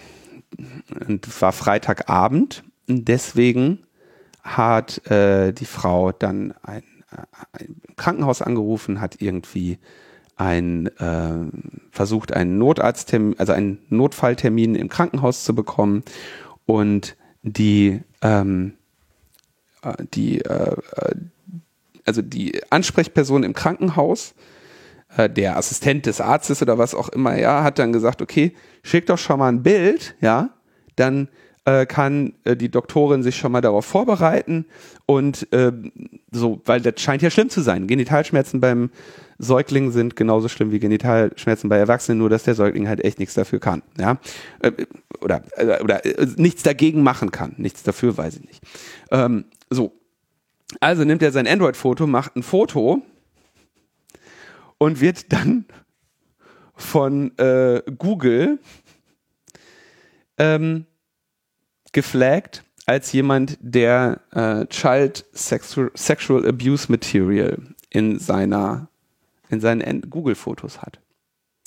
Also genau das, wovon wir bei der Chatkontrolle die ganze Zeit reden, ja, dass kontextunabhängig diese Bilder eben problematisch erscheinen können. Und ein Bild von einer, ne, von einem verletzten Genital eines Säuglings kann natürlich in dem einen Kontext auf sehr schweren Missbrauch hinweisen und in diesem anderen Kontext auf eine Notsituation, in der die Eltern gerade alles für ihr Kind tun. Und dieser Kontext ist in dem Bild einfach nicht zu erkennen. Und genau aus diesem Grund ist diese Technologie eben auch äh, so ein Problem, ja. Beziehungsweise das Scannen privater Informationen auf äh, Servern mit äh, künstlicher Intelligenz sogenannter, also mit Machine Learning, wo, ähm, ja, wie wir ja wissen, Algorithmen eingesetzt werden, dessen genaues Verhalten man in dem Sinne überhaupt nicht vorhersagen kann, weil sie ja im Prinzip versuchen, Unbekanntes zu erkennen. Richtig. Auf Basis von dem, was ihnen bisher bekannt geworden ist. Und da hängt es halt immer sehr davon ab, wie und womit trainierst du so etwas. Und äh, ja, dann kannst du halt solche und solche Ergebnisse haben. Und dann ist es irgendwie relativ unüberraschend, dass äh, in diesem Falle so eine Automatik zu solchen Schlüssen kommt. Genau. Und dann eben auch weitere Automatiken anstößt, bis hin zu, jetzt wirst du ja auch digital verurteilt und du bist jetzt irgendwie böse. Genau, jetzt gibt es aber noch einen wichtigen Hinweis, ja. Nicht nur Automatiken, denn hier äh, hat dann auch ein menschlicher Content Moderator von Google das Foto angeschaut. Also erst sagt die A I, ey, hier ist was, ja. Dann mhm. kommt, genau wie in der Chatkontrolle vorgeschlagen, ein Mensch und sagt, yo!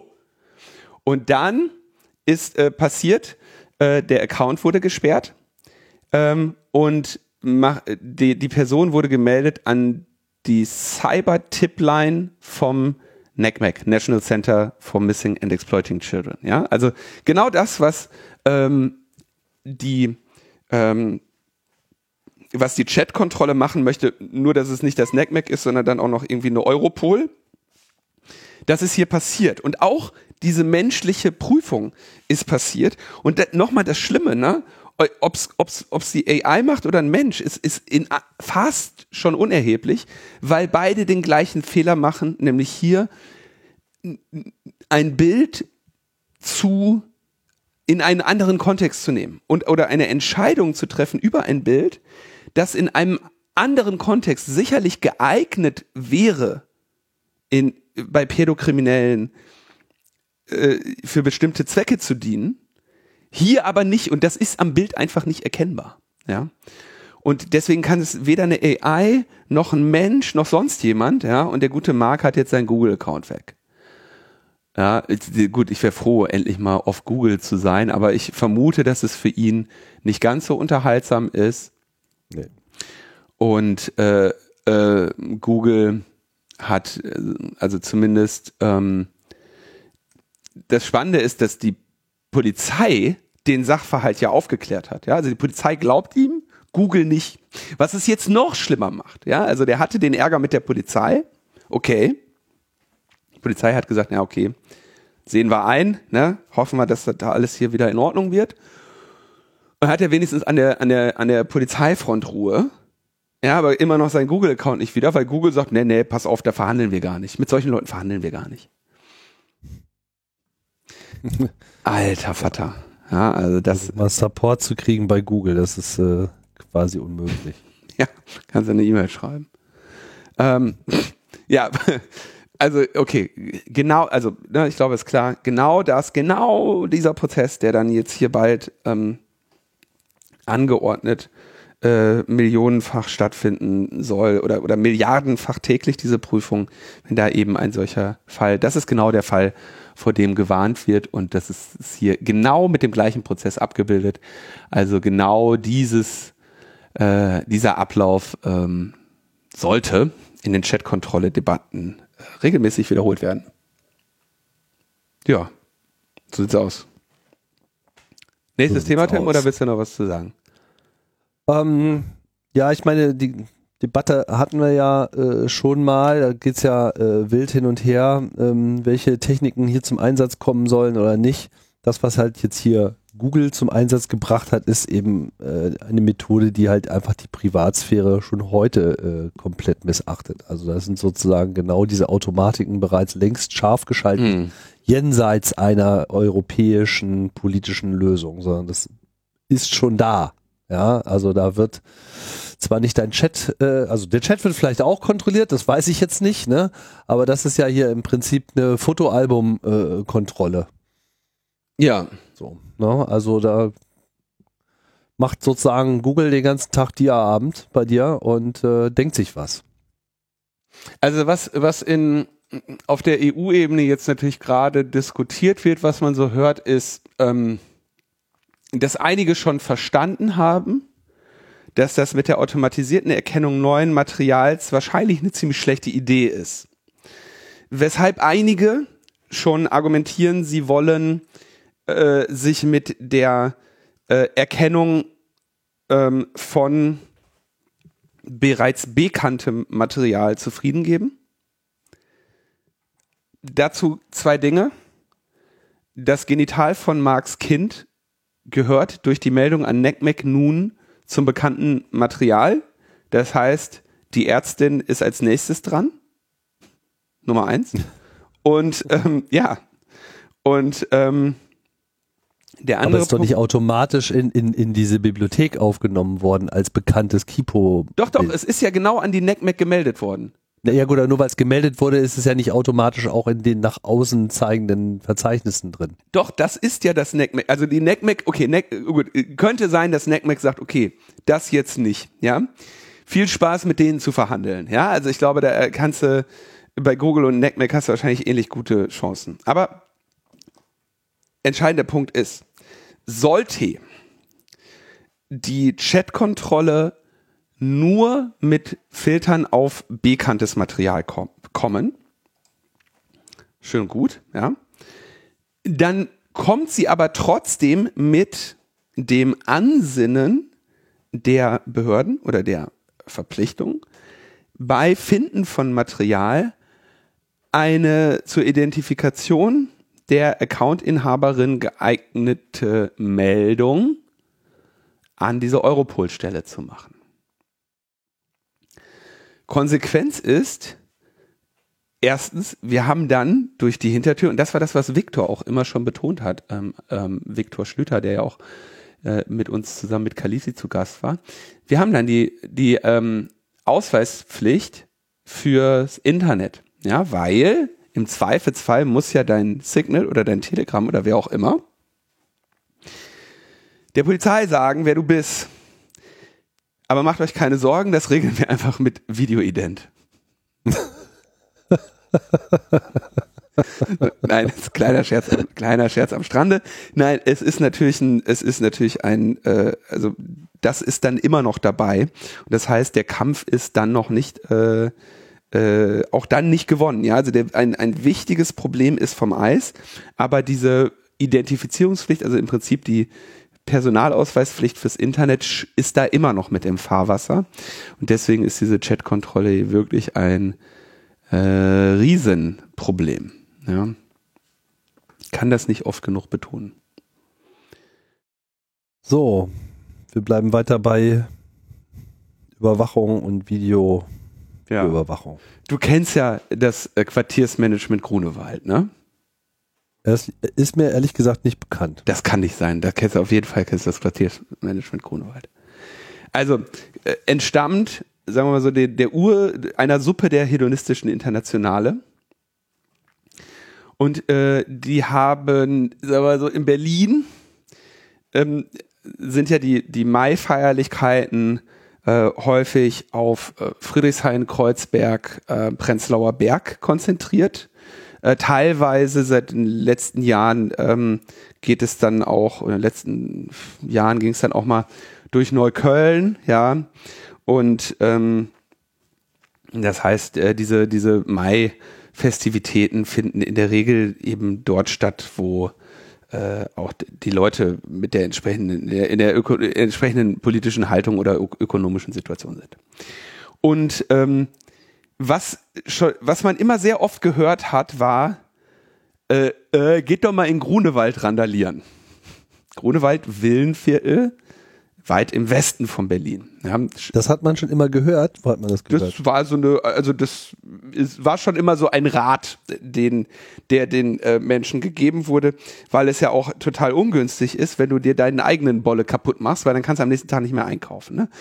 Ja, apropos Bolle, ja, großes Thema Bolle, äh, Supermarkt, ich glaube Ende der achtziger, Anfang der neunziger, ähm, nee, Anfang, äh, Müssen wir nochmal genau gucken. neunundachtzig, glaube ich. Eine, ne, also im Supermarkt abgefackelt in äh, Rahmen am, am ersten Mai in Kreuzberg. Jahrelang den äh, linksradikalen Randalierern in die Schuhe geschoben, bis dann irgendwann so ein äh, Pyromane äh, gefangen wurde, der im Rahmen seines Geständnisses dann auch erzählt hat, dass er am ersten Mai in Kreuzberg völlig ohne, ähm, ohne politischen Hintergrund oder Beteiligung an den ersten Mai Diskussionen äh, eben gedacht hat, ach ey, günstigerer Moment kommt nie, ich zünd jetzt den Boller an, und er hat den Supermarkt angezündet hat. Das war jahrelang irgendwie als das große linksextreme äh, Gewaltverbrechen gegen Gegenstände äh, Thema, bis dann irgendwann rausgekommen ist, dass das halt ja so ein Pyromane war, der die Gunst der Stunde genutzt hat. War siebenundachtzig. siebenundachtzig sogar, okay. Ja, großes Thema. Äh, wo waren wir jetzt überhaupt? Ah, ja, genau. Grunewald. So, genau. Und dann, dann, ne, also wenn du jetzt in Kreuzberg wohnst, ist natürlich scheiße, wenn dein Supermarkt abgefackelt ist. So. Mhm. Wenn einer in Grunewald abfackelt, ne, ist, ist jetzt für Grunewald scheiße, aber zumindest nicht für dich. Weshalb es dann den, ähm, den, äh, schon immer so eine, ein Thema war, ob denn nicht man mal so eine Demonstration einfach mal nicht in Kreuzberg macht. Ja. Und das Quartiersmanagement Grunewald ähm, hat sich dann dazu entschlossen. Das ist also eine Vereinigung im Prinzip von Streetworkerinnen, die den Problemkiez Grunewald aufwerten möchten, äh, abwerten möchten. Ja, das ist ja eine äh, Ghettoisierung, die da stattfindet. Ja, und mhm. ähm, die Menschen ähm, ja sind isoliert, die sind, die integrieren sich nicht in das Berliner Leben, und äh, deswegen will das Quartiersmanagement eben da den Problemkiez abwerten. Ja. Das ist eine Parallelgesellschaft. Genau, die Parallelgesellschaft auflösen. Das ganze Programm, ja, ein bisschen sozialisieren, ne, ein bisschen Eingliederungsmaßnahmen, ein bisschen Resozialisierungsmaßnahmen anbieten und so weiter. So. Und ähm, da eben äh, über gesellschaftliche Teilhabe, soziale Gerechtigkeit eben einfach Aufklärungsarbeit äh, leisten. So. Und ähm, das machen die, glaube ich, seit zwanzig achtzehn. Da, da hat das zum ersten Mal stattgefunden. Und jetzt war natürlich die Polizei in, in allerhöchster Aufruhr, dass diese Linken nach Grunewald gehen, so, weil irgendwie so, wenn die Kreuzberg in Schutt und Asche legen, also beziehungsweise sind ja gar nicht die Linken, sind ja in der Regel einfach irgendwelche äh, sechzehnjährigen Krawalltouristen, aber lang, lange Rede, kurzer Sinn, die könnten ja auch mit nach Grunewald kommen, das wäre schlecht.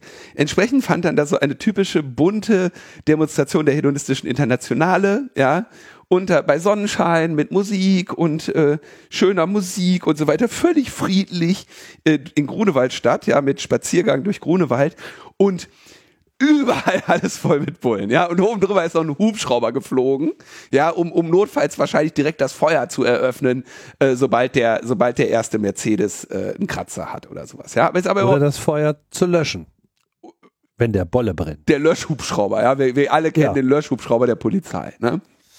Okay, also, genau, so, großes Thema, und es gab im Rahmen dieser äh, Quartiersmanagement-Grunewald-Geschichte nie irgendwelche Probleme, ja? ähm, denn äh, äh, ähm, also bei, beim ersten Mal wohl gab es irgendwie ein, ein irgendein Auf, da wurde ein Aufkleber an Stra- an Laternenpfahl gemacht oder sowas, ne? Das Was? war, das war, das waren, da gab es natürlich schon Ermittlungen gegen, wegen Landfriedensbruch, ja? Krass. Ja. Die Leute können sich nicht benehmen. Unglaublich, ne? Denken das, ja. Also das sieht da aus, dass in, wir wollen ja nicht, dass das in Grunewald aussieht wie in Friedrichshain, Kreuzberg, Prenzlauer Berg, Mitte, Treptow und im Rest von Berlin, wo einfach mal man was an Laternenpfahl klebt, ne? So. Ja, denk doch mal an die Bewohner, die sind das doch nicht gewohnt, wenn die dann irgendwie morgens äh, rausgehen, um mit ihrem S O V äh, die Brötchen zu holen, kriegen noch einen Schock. Kommt Schock, ja.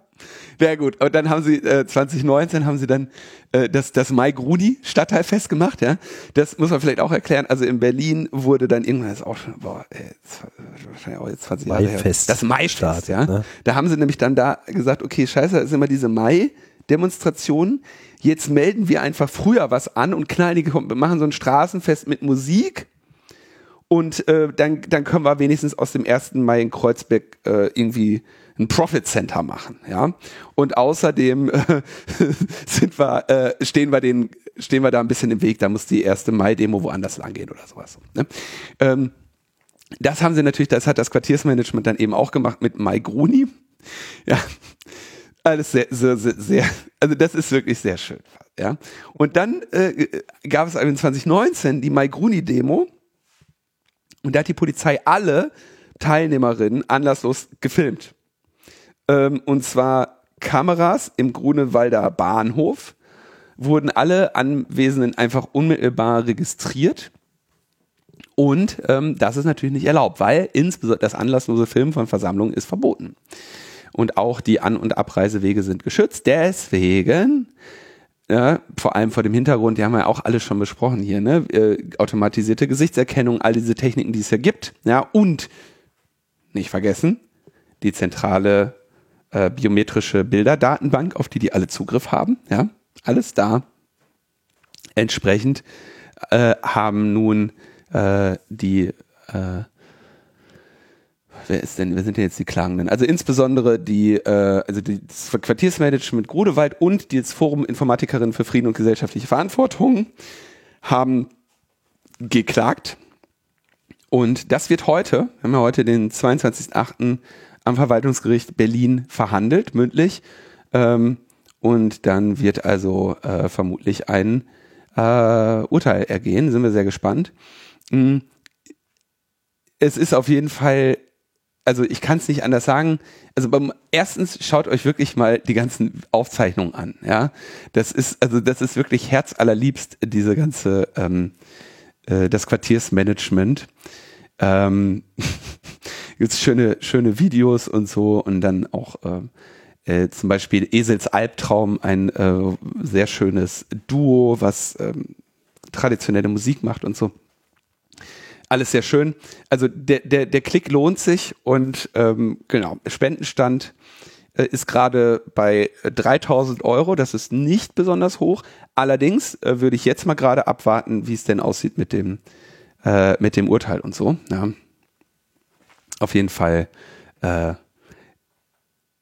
weißt du, du musst dich ja irgendwie gegen, gegen diese Dinge wehren. Ja, das ist, also ist ja wirklich schade, ne? Du machst eine, machst eine Demonstration und die ist wirklich, die sind immer lustig und schön, ne? Da ist jetzt nichts, da hat noch kein Bolle gebrannt in, in Grunewald, ne? Da hat überhaupt nichts gebrannt. Da hat vielleicht die eine oder andere äh, zu, zu lange Zigarette gebrannt oder so, ja? Aber da ist jetzt nichts, äh, nichts, nichts großartig schief gegangen, so, ne? Schöne Plakate auf jeden Fall. Der Trend geht zur Selbstenteignung. Liebe die, ich bin nur hier, weil ich eine Wohnung suche. Und liebe, liebe dich selbst wie dein Auto. Ja, das ist, das ist wirklich schön. Also, ähm, da auch äh, teilgenommen an diesen Demonstrationen, das ist auch sehr, also schon ganz lustig, wenn dann so diese Bewohnerinnen so mit skeptischem Blick hinter ihrem vier Meter hohen Tor von ihrem, von ihrem Villengrundstück stehen und so durch das, durch ihr Tor dann so skeptisch ähm, das Quartiersmanagement bei der Begehung beäugen. Ja, ungefähr so, so wie das in Friedrichshain auch ist, wenn irgendwie die Investorinnen kommen. Und dann aber auch, wenn man dann so das Gespräch gesucht hat, ähm, also Verhalten, äh, freundlich waren, da hat dann wirklich auch gesellschaftliche Annäherung stattgefunden. Ich würde sagen, da die Integration hat da durchaus auch beachtliche ähm, Erfolge feiern können an, an diesen Tagen. Ja, also liebe Bewohner des Grunewaldes, raus aus der Parallelgesellschaft. Integration ist auch Frieden. Integration ist auch Liebe. Und das kommt euch nur zugute. So, und, und ihr möchtet, liebe Bewohnerinnen des Grunewaldes, ihr möchtet ja nicht, dass an eurem S-Bahnhof die Grundrechte mit Füßen getreten werden. Das sind ja auch eure Grundrechte. Insofern würde ich euch empfehlen, hier unter dem Verwendungszweck Videoklage zwanzig zwanzig an den F I F e V ähm, zu spenden und einfach mal ein bisschen Selbstenteignung hier vorzunehmen im Sinne der, der Integration. So sieht's aus. So, äh, was haben wir denn noch? Ach, links unten ist keine kriminelle Vereinigung. Wir müssen ja immer mal wieder damit angeben, wie lange wir ähm, diesen Podcast schon machen. Links unten äh, indymedia punkt de oder was? Ich weiß gar nicht mehr, was die Top-Level-Domain war. Ähm, die hatten Ähm, das war äh, zwanzig siebzehn, genau, zwanzig siebzehn, August zwanzig siebzehn, kurz vor der Bundestagswahl, hat der damalige Bundesinnenminister Thomas de Maizière links unten indymedia als äh, kriminelle Vereidigung deklariert und verboten. So. Und äh, weil das eine nicht moderierte äh, Online-Plattform war, dann haben sie da irgendwie natürlich bei den Zugehörigen der kriminellen verbotenen Vereinigung irgendwie alles Mögliche weggenommen. Geld, Computer, Verfassungsschutz war dabei, ja. Und ähm, dann äh, gab es eben die äh, Verfahren und so weiter, Strafverfahren wurde eingestellt und so weiter. Jetzt haben wir zwanzig zweiundzwanzig, ja, es ist äh, wenige Tage vor, also fünf Jahre hat es äh, gedauert, ziemlich genau fünf Jahre. Elf Strafverfahren wurden schon zwanzig neunzehn eingestellt. Ähm, jetzt sind weitere Ermittlungen im Lande, äh, im, im Sande äh, verla- verlaufen. Ja, nur weil einfach mal als Wahlkampfscherz Thomas de Maizière mal irgendwie sagt, das ist jetzt eine kriminelle Vereinigung, hatten diese Menschen jetzt fünf Jahre Spaß. Es ist schön, wie du sagst, dass die Ermittlungen im Sande verlaufen sind. Die Sendung, in der wir das berichtet haben, das Logbuch Netzpolitik zweihundertneunundzwanzig vom vierzehnten September zweitausendsiebzehn mit dem schönen Titel Deine Sandburg ist auf Sand. Okay. Also das ähm, mh, so, dann hatte, gab es, am Ende waren sie vom Bundesverwaltungsgericht und da wurde die Klage dann nach mündlicher Verhandlung abgelehnt, also erst zugelassen, aber dann nach mündlicher Verhandlung abgelehnt und damit haben sie keine Entscheidung getroffen, ob das Vereinsverbot überhaupt rechtsmäßig war. Das wäre ja auch schlecht gewesen, weil dann hätten sie ja gesagt, dass der Innenminister Scheiße gebaut hat, also haben sie es lieber eingestellt. Ähm, Und jetzt gibt es noch eine Verfassungsbeschwerde, die die Anwältinnen eingereicht haben äh, gegen das äh, Vereinsverbot. Und oh, herrje, ey, das ist also es ist wirklich irre. Ja? Geld haben sie denen weggenommen. Das ist wirklich krass. Ja, äh, wir hatten, glaube ich, auch damals darüber gesprochen. Auf dieser Webseite ist das ein oder andere Mal sind da äh, fragwürdige Inhalte veröffentlicht worden, äh, zum Beispiel personenbezogene Daten von ähm, bekannten Faschistinnen ähm, und ähnliches Material war dort häufig zu finden. Ja, inhaltlich auf jeden Fall äh, fragwürdig, aber äh, ähm, nicht zu vergessen, ähm, das kann erstmal auf jeder Seite passieren. Da hat jede äh, Plattform auch das Hoster-Privileg, bis sie eben Kenntnis von solchen Inhalten hat und die dann äh, löschen muss. Ja. Da bist du aber noch keine kriminelle Vereinigung. Und wenn äh, links unten eine äh, kriminelle Vereinigung ist, dann was ist denn dann Facebook? Ja. Die sind einfach too big to, too big to, äh, Too big to raid, ja. Da kann, die kann Thomas de Maizière nicht verbieten. Da muss er irgendwie ein paar kleine Freiburger nehmen. Fünf Jahre Scheiße damit. Unglaublich. Ich find's wirklich irre, ne? Okay. N O Y B. Jetzt können wir N O Y B machen, Tim. Gut, dann machen wir doch mal N O Y B. Es geht um Cookies. Unsere ja. Lieblingsinteraktion im Internet. Täglich neu, äh, geübt. Cookie-Banner meinst du? Die sind mein mm. Cookie-Banner wegklicken. Ist geil. Genau. Geil. Gibt es bei Logbuch Netzpolitik übrigens nicht. Nee. Mangels Cookies. Wir haben nur Mangels so ein Battle-Banner, ne? Wir haben nur so Battle-Banner. Ja. Ja. Das ist alles. Die sind aber, äh, da ist N O Y B noch nicht gegen vorgegangen. Aber wehe. Die kommen ja auf die es gibt ja, jetzt, es gibt ja jetzt, äh, bei dieser Stelle, an dieser Stelle möchte ich euch gerne darauf hinweisen, es gibt jetzt Logbuch Netzpolitik Plus. Ähm.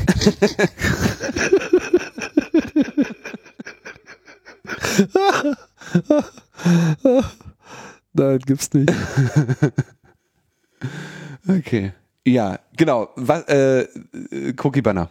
Okay, also äh, N O Y B geht ja, also N O Y B, None of Your Business, die N G O von Max Schrems gegründet, geht gegen täuschende Cookie Banner vor. Ja, also auch darüber haben wir hier öfter schon mal gesprochen. Die gehen jetzt einfach in die nächste Runde. Ähm, dieses typische, ne, äh, ja, du musst jetzt eine informierte Entscheidung treffen. Hier ist ein riesengroßer, blinkender, blauer Knopf mit fünf Pfeilen dran, wo Ja steht. Und unten gibt's ganz leicht grau, ja, ein, ein, ein Müh dunkler als das Weiß deines Bildschirms, äh, steht weitere Optionen, dann kommen fünfhundertachtzig Häkchen, die du wegmachen musst, und ein klitzekleines Okay, was jedes Mal, wenn du mit der Maus drauf gehst, äh, woanders hinspringt. Ja?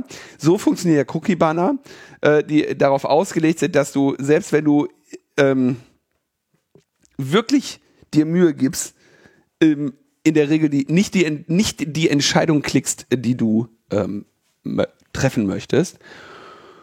Und äh, ja, da hat äh, N O Y B jetzt äh, weitere zweihundertsechsundzwanzig äh, Beschwerden äh, ge, äh, eingereicht bei achtzehn äh, Data Protection Authorities, bei äh, Webseiten, die die, äh, Webse- die diese Software OneTrust nutzen, die offenbar die Einstellung für täuschende Darstellung äh, anbietet. Ja? Ähm, die wollen also jetzt äh, weitermachen, immer mehr Leute mit Beschwerden überziehen und ähm, ähm, auch nicht nur sich mit OneTrust äh, auseinandersetzen, sondern auch mit TrustArc, Cookiebot, Usercentrics, Quantcast und so weiter, die diese entsprechenden äh, Tracking-Zustimmungen äh, machen. Jetzt denkt man sich eigentlich, ist auch geil, ja. Ist es also offenbar inzwischen schon ein Geschäftsmodell, einen Cookie-Banner zu machen?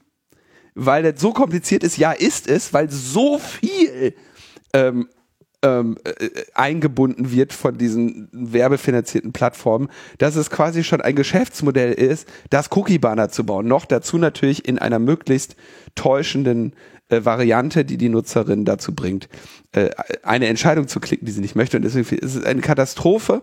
Und ich finde es sehr schön, dass N O Y B dagegen vorgeht, insbesondere weil diese Cookie-Banner ja von vielen Menschen der, äh, sag ich mal, allgemeinen Bevölkerung, also der Landbevölkerung, die nicht so online sind wie, wie die meisten, ja, also Landratten, ähm, wahrgenommen wird als, als Idiotie des Datenschutzes.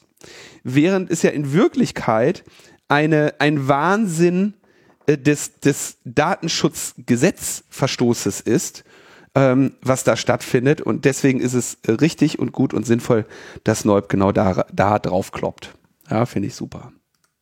Man merkt auf jeden Fall schon, wie diese Maßnahme Ergebnisse zeigt. Das äh, schreiben sie ja auch selbst in ihrer äh, letzten Meldung, dass es schon durchaus eine hohe Compliance Rate mittlerweile gäbe, und tatsächlich auch so aus eigener Erfahrung, wird ihr wahrscheinlich eh nicht gegangen sein, ist äh, zu beobachten, wie Webseiten in zunehmendem Maße einem diese Banner vorschmeißen, und dann ist, prangt da auf einmal ein genauso gefärbter Reject-Button, der bis vor kurzem da noch gar nicht war, sondern mhm. eben diese ganzen mhm. Hintertür-Tricks, die du gerade korrekt beschrieben hast, so die jeder kennt, ne? Wo dann die Leute irgendwann sagen, ah, mir doch egal, ich klicke jetzt hier auf das Bunteste, Hauptsache ich kriege jetzt meinen Content. Am, am krassesten finde ich, wenn du dann, dann, dann kriegst du da hundertachtzig Optionen, klickst die alle weg. Und dann ist da unter aber nochmal der fette Button, alle zulassen. Ja, ja. die, oh, die, so, oh, die haben geübt, ey, das ist richtig gut. Ja, ja. Ja.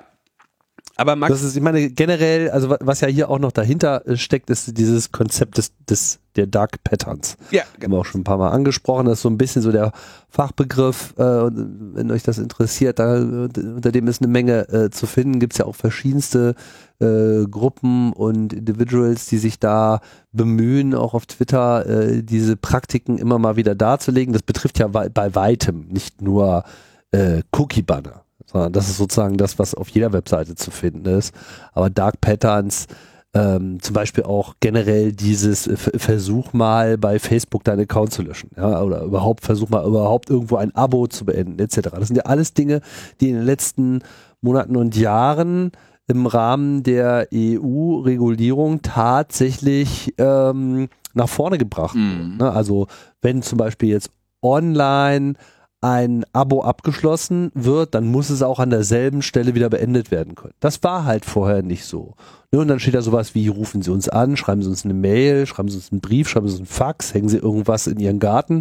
Ja, also alles wurde probiert, um die Leute möglichst lange in der Abhängigkeit zu behalten. Onboarding immer äh, einfach, aber Offboarding äh, schwierig, ne? Also so eine, so eine Internetreuse. Und äh, das ja, auch das äh, ändert sich, nur dass eben diese Dark Patterns weit verbreitet sind. Und alles, was in irgendeiner Form einem schwierig gemacht werden kann, wo Geldinteresse dahinter äh, steckt, dass man irgendwas nicht tun soll, nicht können tun soll, äh, ja, das wird dann eben auch entsprechend schwer gestaltet. Und die Dark Pattern Liste ist da halt ewig lang. Ja, so ist es. Es ist, äh, äh, da könnte man eigentlich mal so eine, also Excel-Meisterschaft erscheint mir vom Schwierigkeitsgrad noch ein bisschen einfach. So, Abo-Kündigen-Meisterschaft. Halbe Stunde.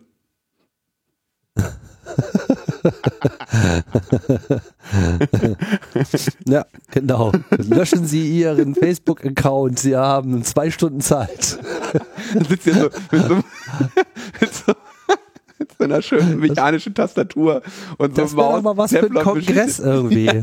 Das, das ist eigentlich du, geil, ja. Account legst du so Accounts ein, ja. So, ja, ja, Account-Lösch-Meisterschaft oder Abo-Beenden-Meisterschaft und dann halt auch so wie bei den Excel-Meisterschaften so mit Screensharing und dann siehst du die Leute da auf der Webseite schwitzen, so, ah, klick hier, nee, scheiße, was, was ist das denn, wo bin ich denn jetzt schon wieder, oh, jetzt bin ich wieder da, oh, vier null vier bekommen, oh, und so weiter.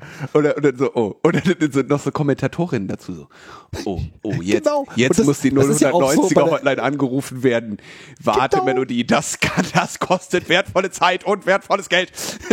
Prittler versucht es auf andere Wege, er schreibt einen Brief. Online-Porto bestellen wird er, oh, die Anmeldung, dafür braucht er Videoident. Das macht das auch. Ja. Das ist doch echt schön. Das ist super, das, das können wir echt machen beim Kongress. Da legen wir halt so ein paar Accounts an, weißt du?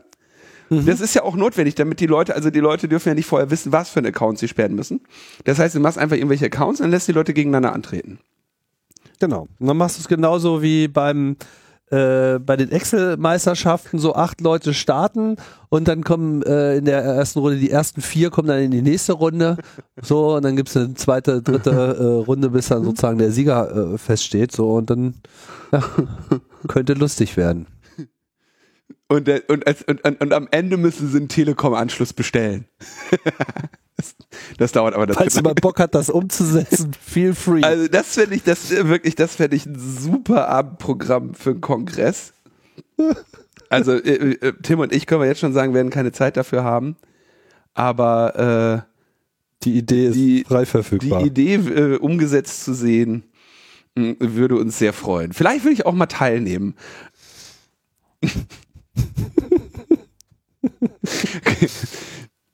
Ich bin übrigens im B S I-Beirat Digitaler Verbraucherschutz. Ach. Ja. Man macht ja, ich habe ja, so, so. hab ja nicht genug zu tun. Ne? Ich langweil, das ist ja sozusagen, ist ja schon fast seriös. Ich, ich langweile mich ja den ganzen Tag, wie allen bekannt ist. Ne? Ich bin ja so ein Slacker. Deswegen habe ich mhm. mir gedacht, dann, dann mache ich halt eine ehrenamtliche Beiratsrolle beim B S I. Ähm, zusammen mit äh, Professor Doktor Martina Sasse von der Ruhr-Universität Bochum, Dennis Romberg vom Verbraucherzentrale Bundesverband, Philipp Ehmann vom E C O, Verband der Internetwirtschaft, Professor Hannes Federath, äh, der ist Vorsitzender der Gesellschaft für Informatik und in Hamburg Professor, Sven Herpig, Stiftung Neue Verantwortung, äh, Professor Martin Schmidt-Kessel von der Uni Bayreuth, Rebecca Weiß vom Bundesverband Informationswirtschaft und Äh, Bundesverband Informationswirtschaft, Telekommunikation und neue Medien und Helga Zander-Hayat, äh, die von der Verbraucherzentrale N R W dabei ist. Und dann gibt es noch eine Person vom, von der Stiftung Warentest, die hier auf der Webseite nicht gelistet ist und deren Name mir deswegen jetzt gerade spontan nicht einfällt. Die Webseite ist schuld, nicht mein schlechtes Namengedächtnis. Wir haben jetzt eine erste Veröffentlichung ähm, und zwar äh, geht es da um um die Sicherheit von Passwörtern beziehungsweise die äh, ähm, Anmeldung ja, an Authentifizierung generell.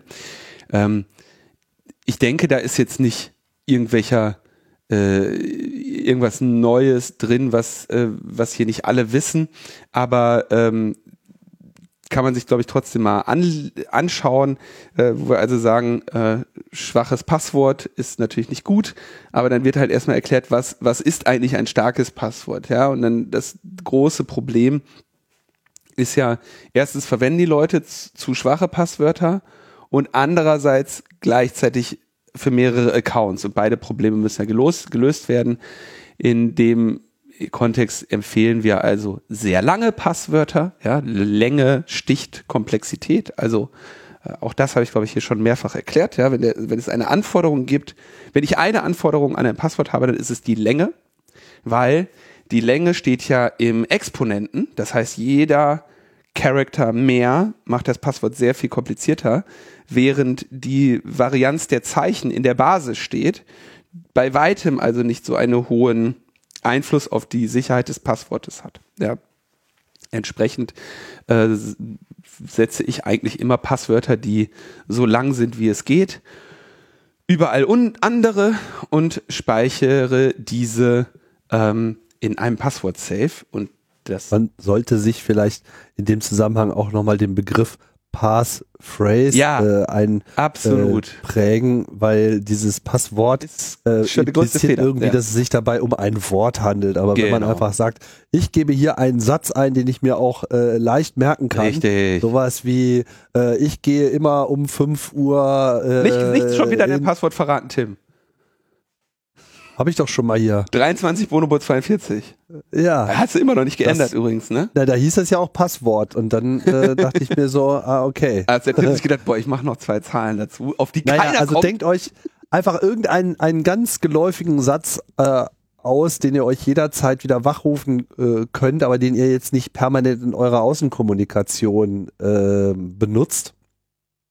Hat der Erdgeist übrigens, no? glaube ich... Äh, Ich glaube, das war in dem Vortrag von Erdgeist und ähm, Arthot. Da hatte nämlich, da war jemand klug genug, einen, lang, eine ausreichend lange Passphrase zu nutzen. Und der hatte offenbar ein Buch genommen, was bei ihm im Regal stand. Wenn ich mich nicht täusche, war das ein Buch von Linus Torvalds. Ähm, gute Idee, ja. Also vielleicht nicht eins, was, also genau, langer, langer Satz. Ein Lied, ein schönes Lied. Ein, äh, oder einfach ein Satz, der für euch wichtig ist. Ja. Mein Vater ja, der zeigt letzte mir Satz in eurem Lieblingsbuch. So, das ist einfach schon mal secure enough. Also wenn es sich wirklich um etwas handelt, was man als solches erinnern, erinnern muss, muss ja. und das sollte eigentlich nur der Passwortmanager selber sein. Richtig. Also dass man im Prinzip alle anderen seine super kryptischen Passwörter, die ohnehin automatisch generiert sind und die man sich so nie merken kann, äh, um das Schließfach zu öffnen, dafür sollte so ein Satz verwendet werden und dann seid ihr ganz äh, gut dabei.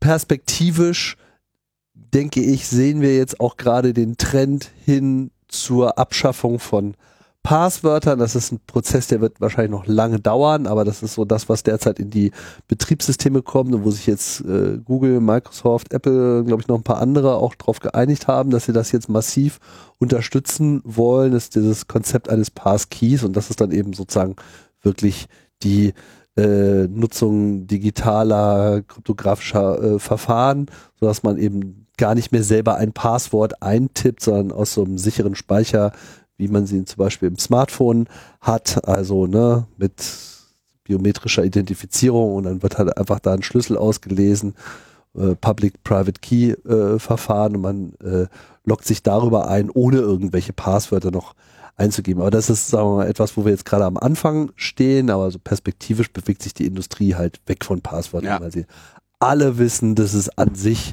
äh, eine Technologie ist, die mehr äh, Ärger macht, als man Das, haben. das hätten wir, das hätten wir niemals anfangen sollen mit den Passwörtern, äh, mit den Passphrasen. Aber okay, wir, wir werden besser. Da steht auch natürlich, das ist der, der andere Teil, der da natürlich eine große Rolle noch drin spielt, Zwei-Faktor-Authentifizierung. Aber ich sehe schon, Tim. Pass, Passwörter sind übrigens ein Fortschritt gegenüber dem Zustand davor. Keine Passwörter. Ja, aber weißt du, also, das war in den achtzigern der Standard. Das ist ja eine illustre Runde, die das B S I sich da leistet, aber ich denke, das, das hätten wir einfach auch kurz zu zweit machen können. Ne?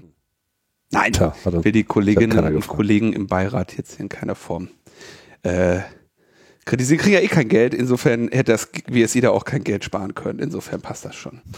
So, dann ähm, Letzte, letzte Meldung, es gibt mal wieder Patientendaten im Netz, ja, die Zerforschung äh, hat diesmal den äh, Datensafe äh, sich angeschaut, ja, eine offenbar eine Anwendung, die Ärztinnen und Ärzten gegeben wird, wo dann irgendwelche Daten drauf sind und haben da Gesundheitsdaten von, ich glaube, was waren das, wie viele Millionen? Ich weiß jetzt gar nicht mehr, ob es fünf oder eine Million waren. Ähm, Menschen, mehr als eine Million, ne? Mehr als eine Million Datensätze und äh,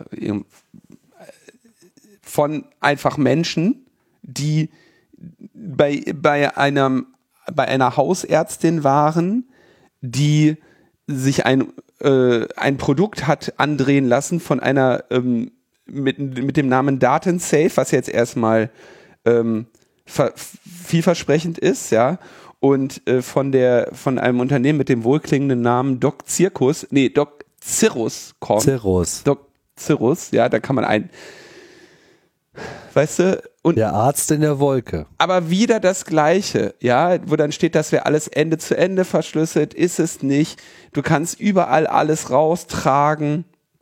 Komplette Ende zu Ende Verschlüsselung ad absurdum geführt. Äh, dein Datensafe schickt die Daten über die Cloud woanders hin. Kriegst irgendwie die Krankenversicherung von den Leuten. Einmal alles, ne? Und das ganze Ding unterscheidet mal wieder nicht, ähm, Äh, wo wer, wer worauf zugreifen kann und so, ne? Also keine einzige äh, sinnvolle Sicherheitsüberlegung da drin. Ja, also es ist einfach, ich ich kann da auch, das weißt müsste, du, das, das, das Problem das müsste ist mal geschützt werden, dass, da, dass da man, müsste, wenn man behauptet, da müsste mal jemand, sowas, also es ist, ich, ich habe das eingangs schon gesagt, die Dinge, die ich, die ich jetzt in meiner beruflichen Tätigkeit mache, ne, die sind nicht so schwer. So, wirklich nicht. Und ich, ich, ich werde nicht, nicht müde zu betonen, so mein Ziel ist wirklich nicht, also erstens, weil damit die Welt besser wird und zweitens, weil es in, in, in dieser Branche natürlich auch eine ganze Menge ähm, ja, Leute gibt, die besser in einer anderen Branche wären. Ähm, mein Ziel ist die Abschaffung der I T-Security-Branche. Und zwar, weil es eine bessere Welt wäre, wenn es die nicht mehr benötigen würde. Ja? Aber dafür müsste Entwicklerinnen und Entwicklern eben gesagt werden, ihr macht das ordentlich und wir nutzen jetzt, weißt du, wir, wir lernen, wie man sichere Architekturen baut und bauen auf deren Basis auf. Aber wenn die ganze Zeit immer irgendwelche Vöglein kommen, ähm, denen das nie jemand beigebracht hat, solange du in einer Welt arbeitest, wo hier Backendler und Frontendler, die arbeiten ja getrennt voneinander. Wie soll das denn funktionieren? Ja, wenn die, wenn die, also du hast ja andauernd die Fehler im Backend, weil das Backend dir zu viele Daten gibt. Ja, so. Die Frontendler entwickeln aber die ganze Zeit Use Cases, die Backendler haben irgendwie, ja, wir machen eine A P I. So, wunderbar.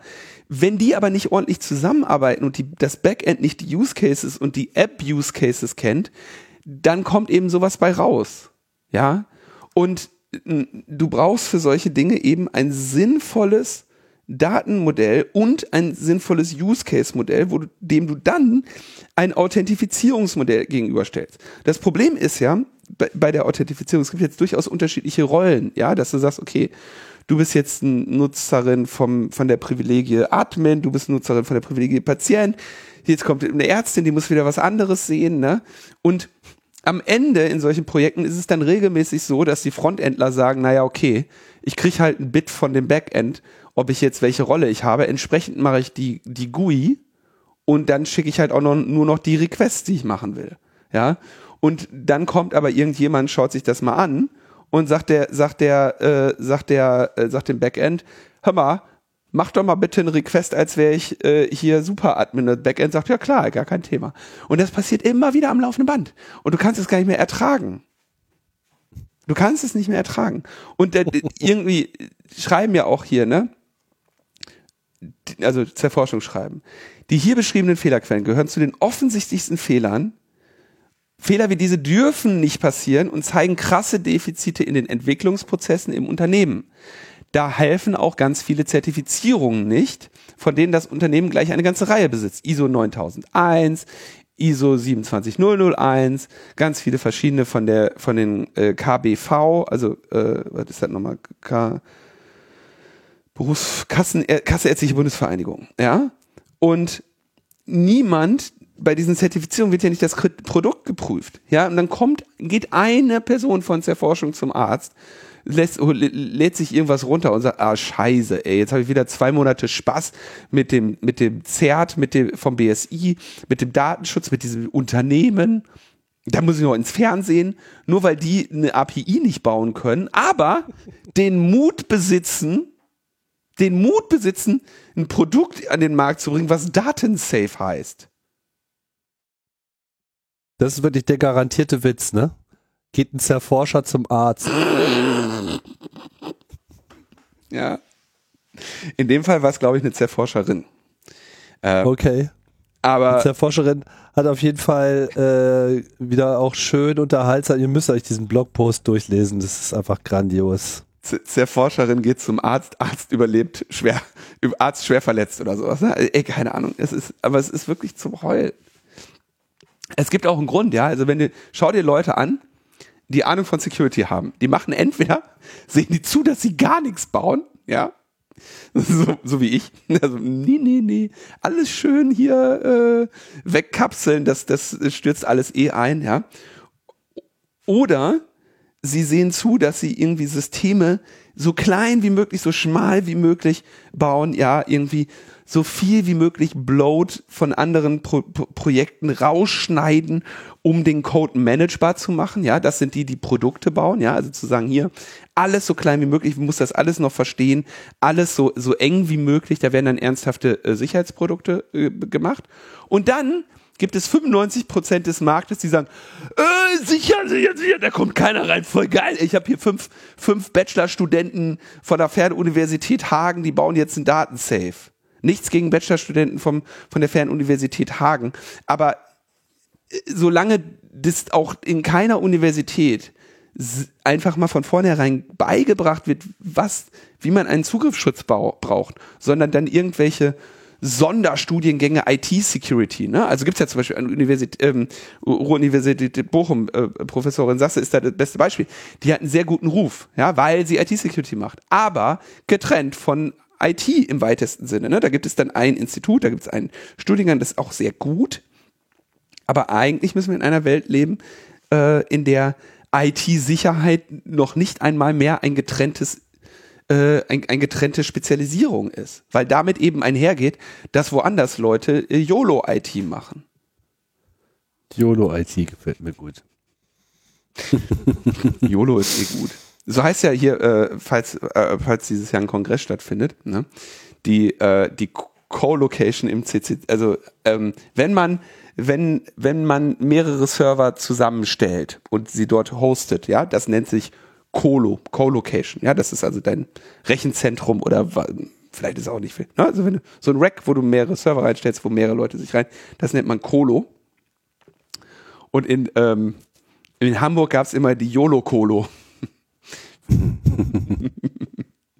da, da waren die Server, wo man sagt, naja, okay, kann sein, dass die einer raustragen will, dann stellen wir mal nichts in den Weg. So.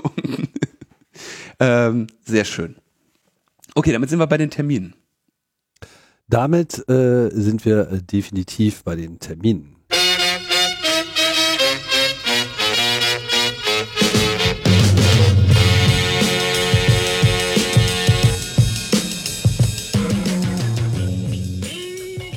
Am siebenundzwanzigsten August öffnen über fünfzig Hackerspaces ihre Türen. Und hoffen auf zahlreichen Besuch. Das ist, glaube ich, dieses Wochenende. Das ist diesen Samstag, ne? Genau, das hatten wir auch schon mal. Aber weil es jetzt so weit ist, dachte ich mir, können wir ja nochmal darauf hinweisen. Ja. Ja. Könnt ihr auf die Karte klicken und dann... Bundesweit äh, und in der Schweiz und Luxemburg. Also Extended Germany.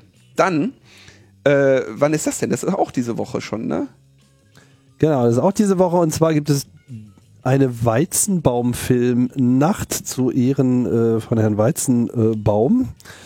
Professor, äh, früher Forscher der künstlichen Intelligenz, und sie haben sich ausgesucht den tollen Film, Alles ist eins, außer der Null yeah. zu zeigen. Das Ganze in Berlin im Freiluftkino in Kreuzberg findet äh, statt an diesem Donnerstag, den fünfundzwanzigsten August. Und da könnt ihr euch also den Film nochmal anschauen, in, bei voraussichtlich ganz gutem Wetter.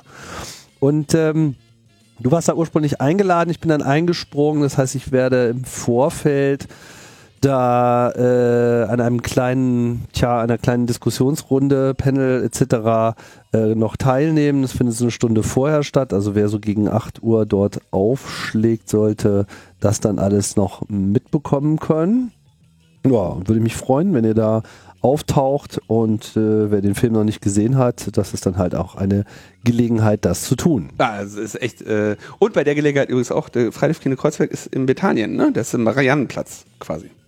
Also weil wir genau. heute so viel über Kreuzberg gesprochen haben, ne? Der Mariannenplatz war bla, bla, blau, so viele Bullen waren da. Mensch, Meier musste heulen. Das war wohl der Film, der im Kino lief. Kann man also sehr empfehlen, Kreuzberg äh, aus dieser Perspektive mit Hilfe von Tim noch einmal zu ergründen. Und letzte Terminempfehlung: Bits und Bäume findet wieder statt, und zwar vom dreißigsten September bis zweiten Oktober an der T U in Berlin. Äh, T U ist ja eher hier, wie heißt das da? Wie heißt dieser große Kreisverkehr, der so scheiße ist? Scheiß Kreisverkehr. Nicht der mit der Goldelse, einen weiter noch. Also wenn du denkst... Ernst-Reuter-Platz. Ernst-Reuter-Platz, genau. Am Ernst-Reuter-Platz zwischen Großer Stern und Ernst-Reuter-Platz. Da äh, auf dieser Strecke, Tiergarten in der Nähe, findet die Konferenz für Digitalisierung und Nachhaltigkeit vom dreißigsten September bis zweiten Oktober statt. Tickets kann man jetzt kaufen. Gibt es zu unterschiedlichen äh, Preisen, je nach dem, ob man sich als Unterstützerin oder Suffizienzteilnehmerin, Standardteilnehmerin, Soli-Teilnehmerin und so weiter äh, sieht, ist für jede was dabei. Und äh, das ist, wie wir alle wissen, die Konferenz für Digitalisierung und Nachhaltigkeit.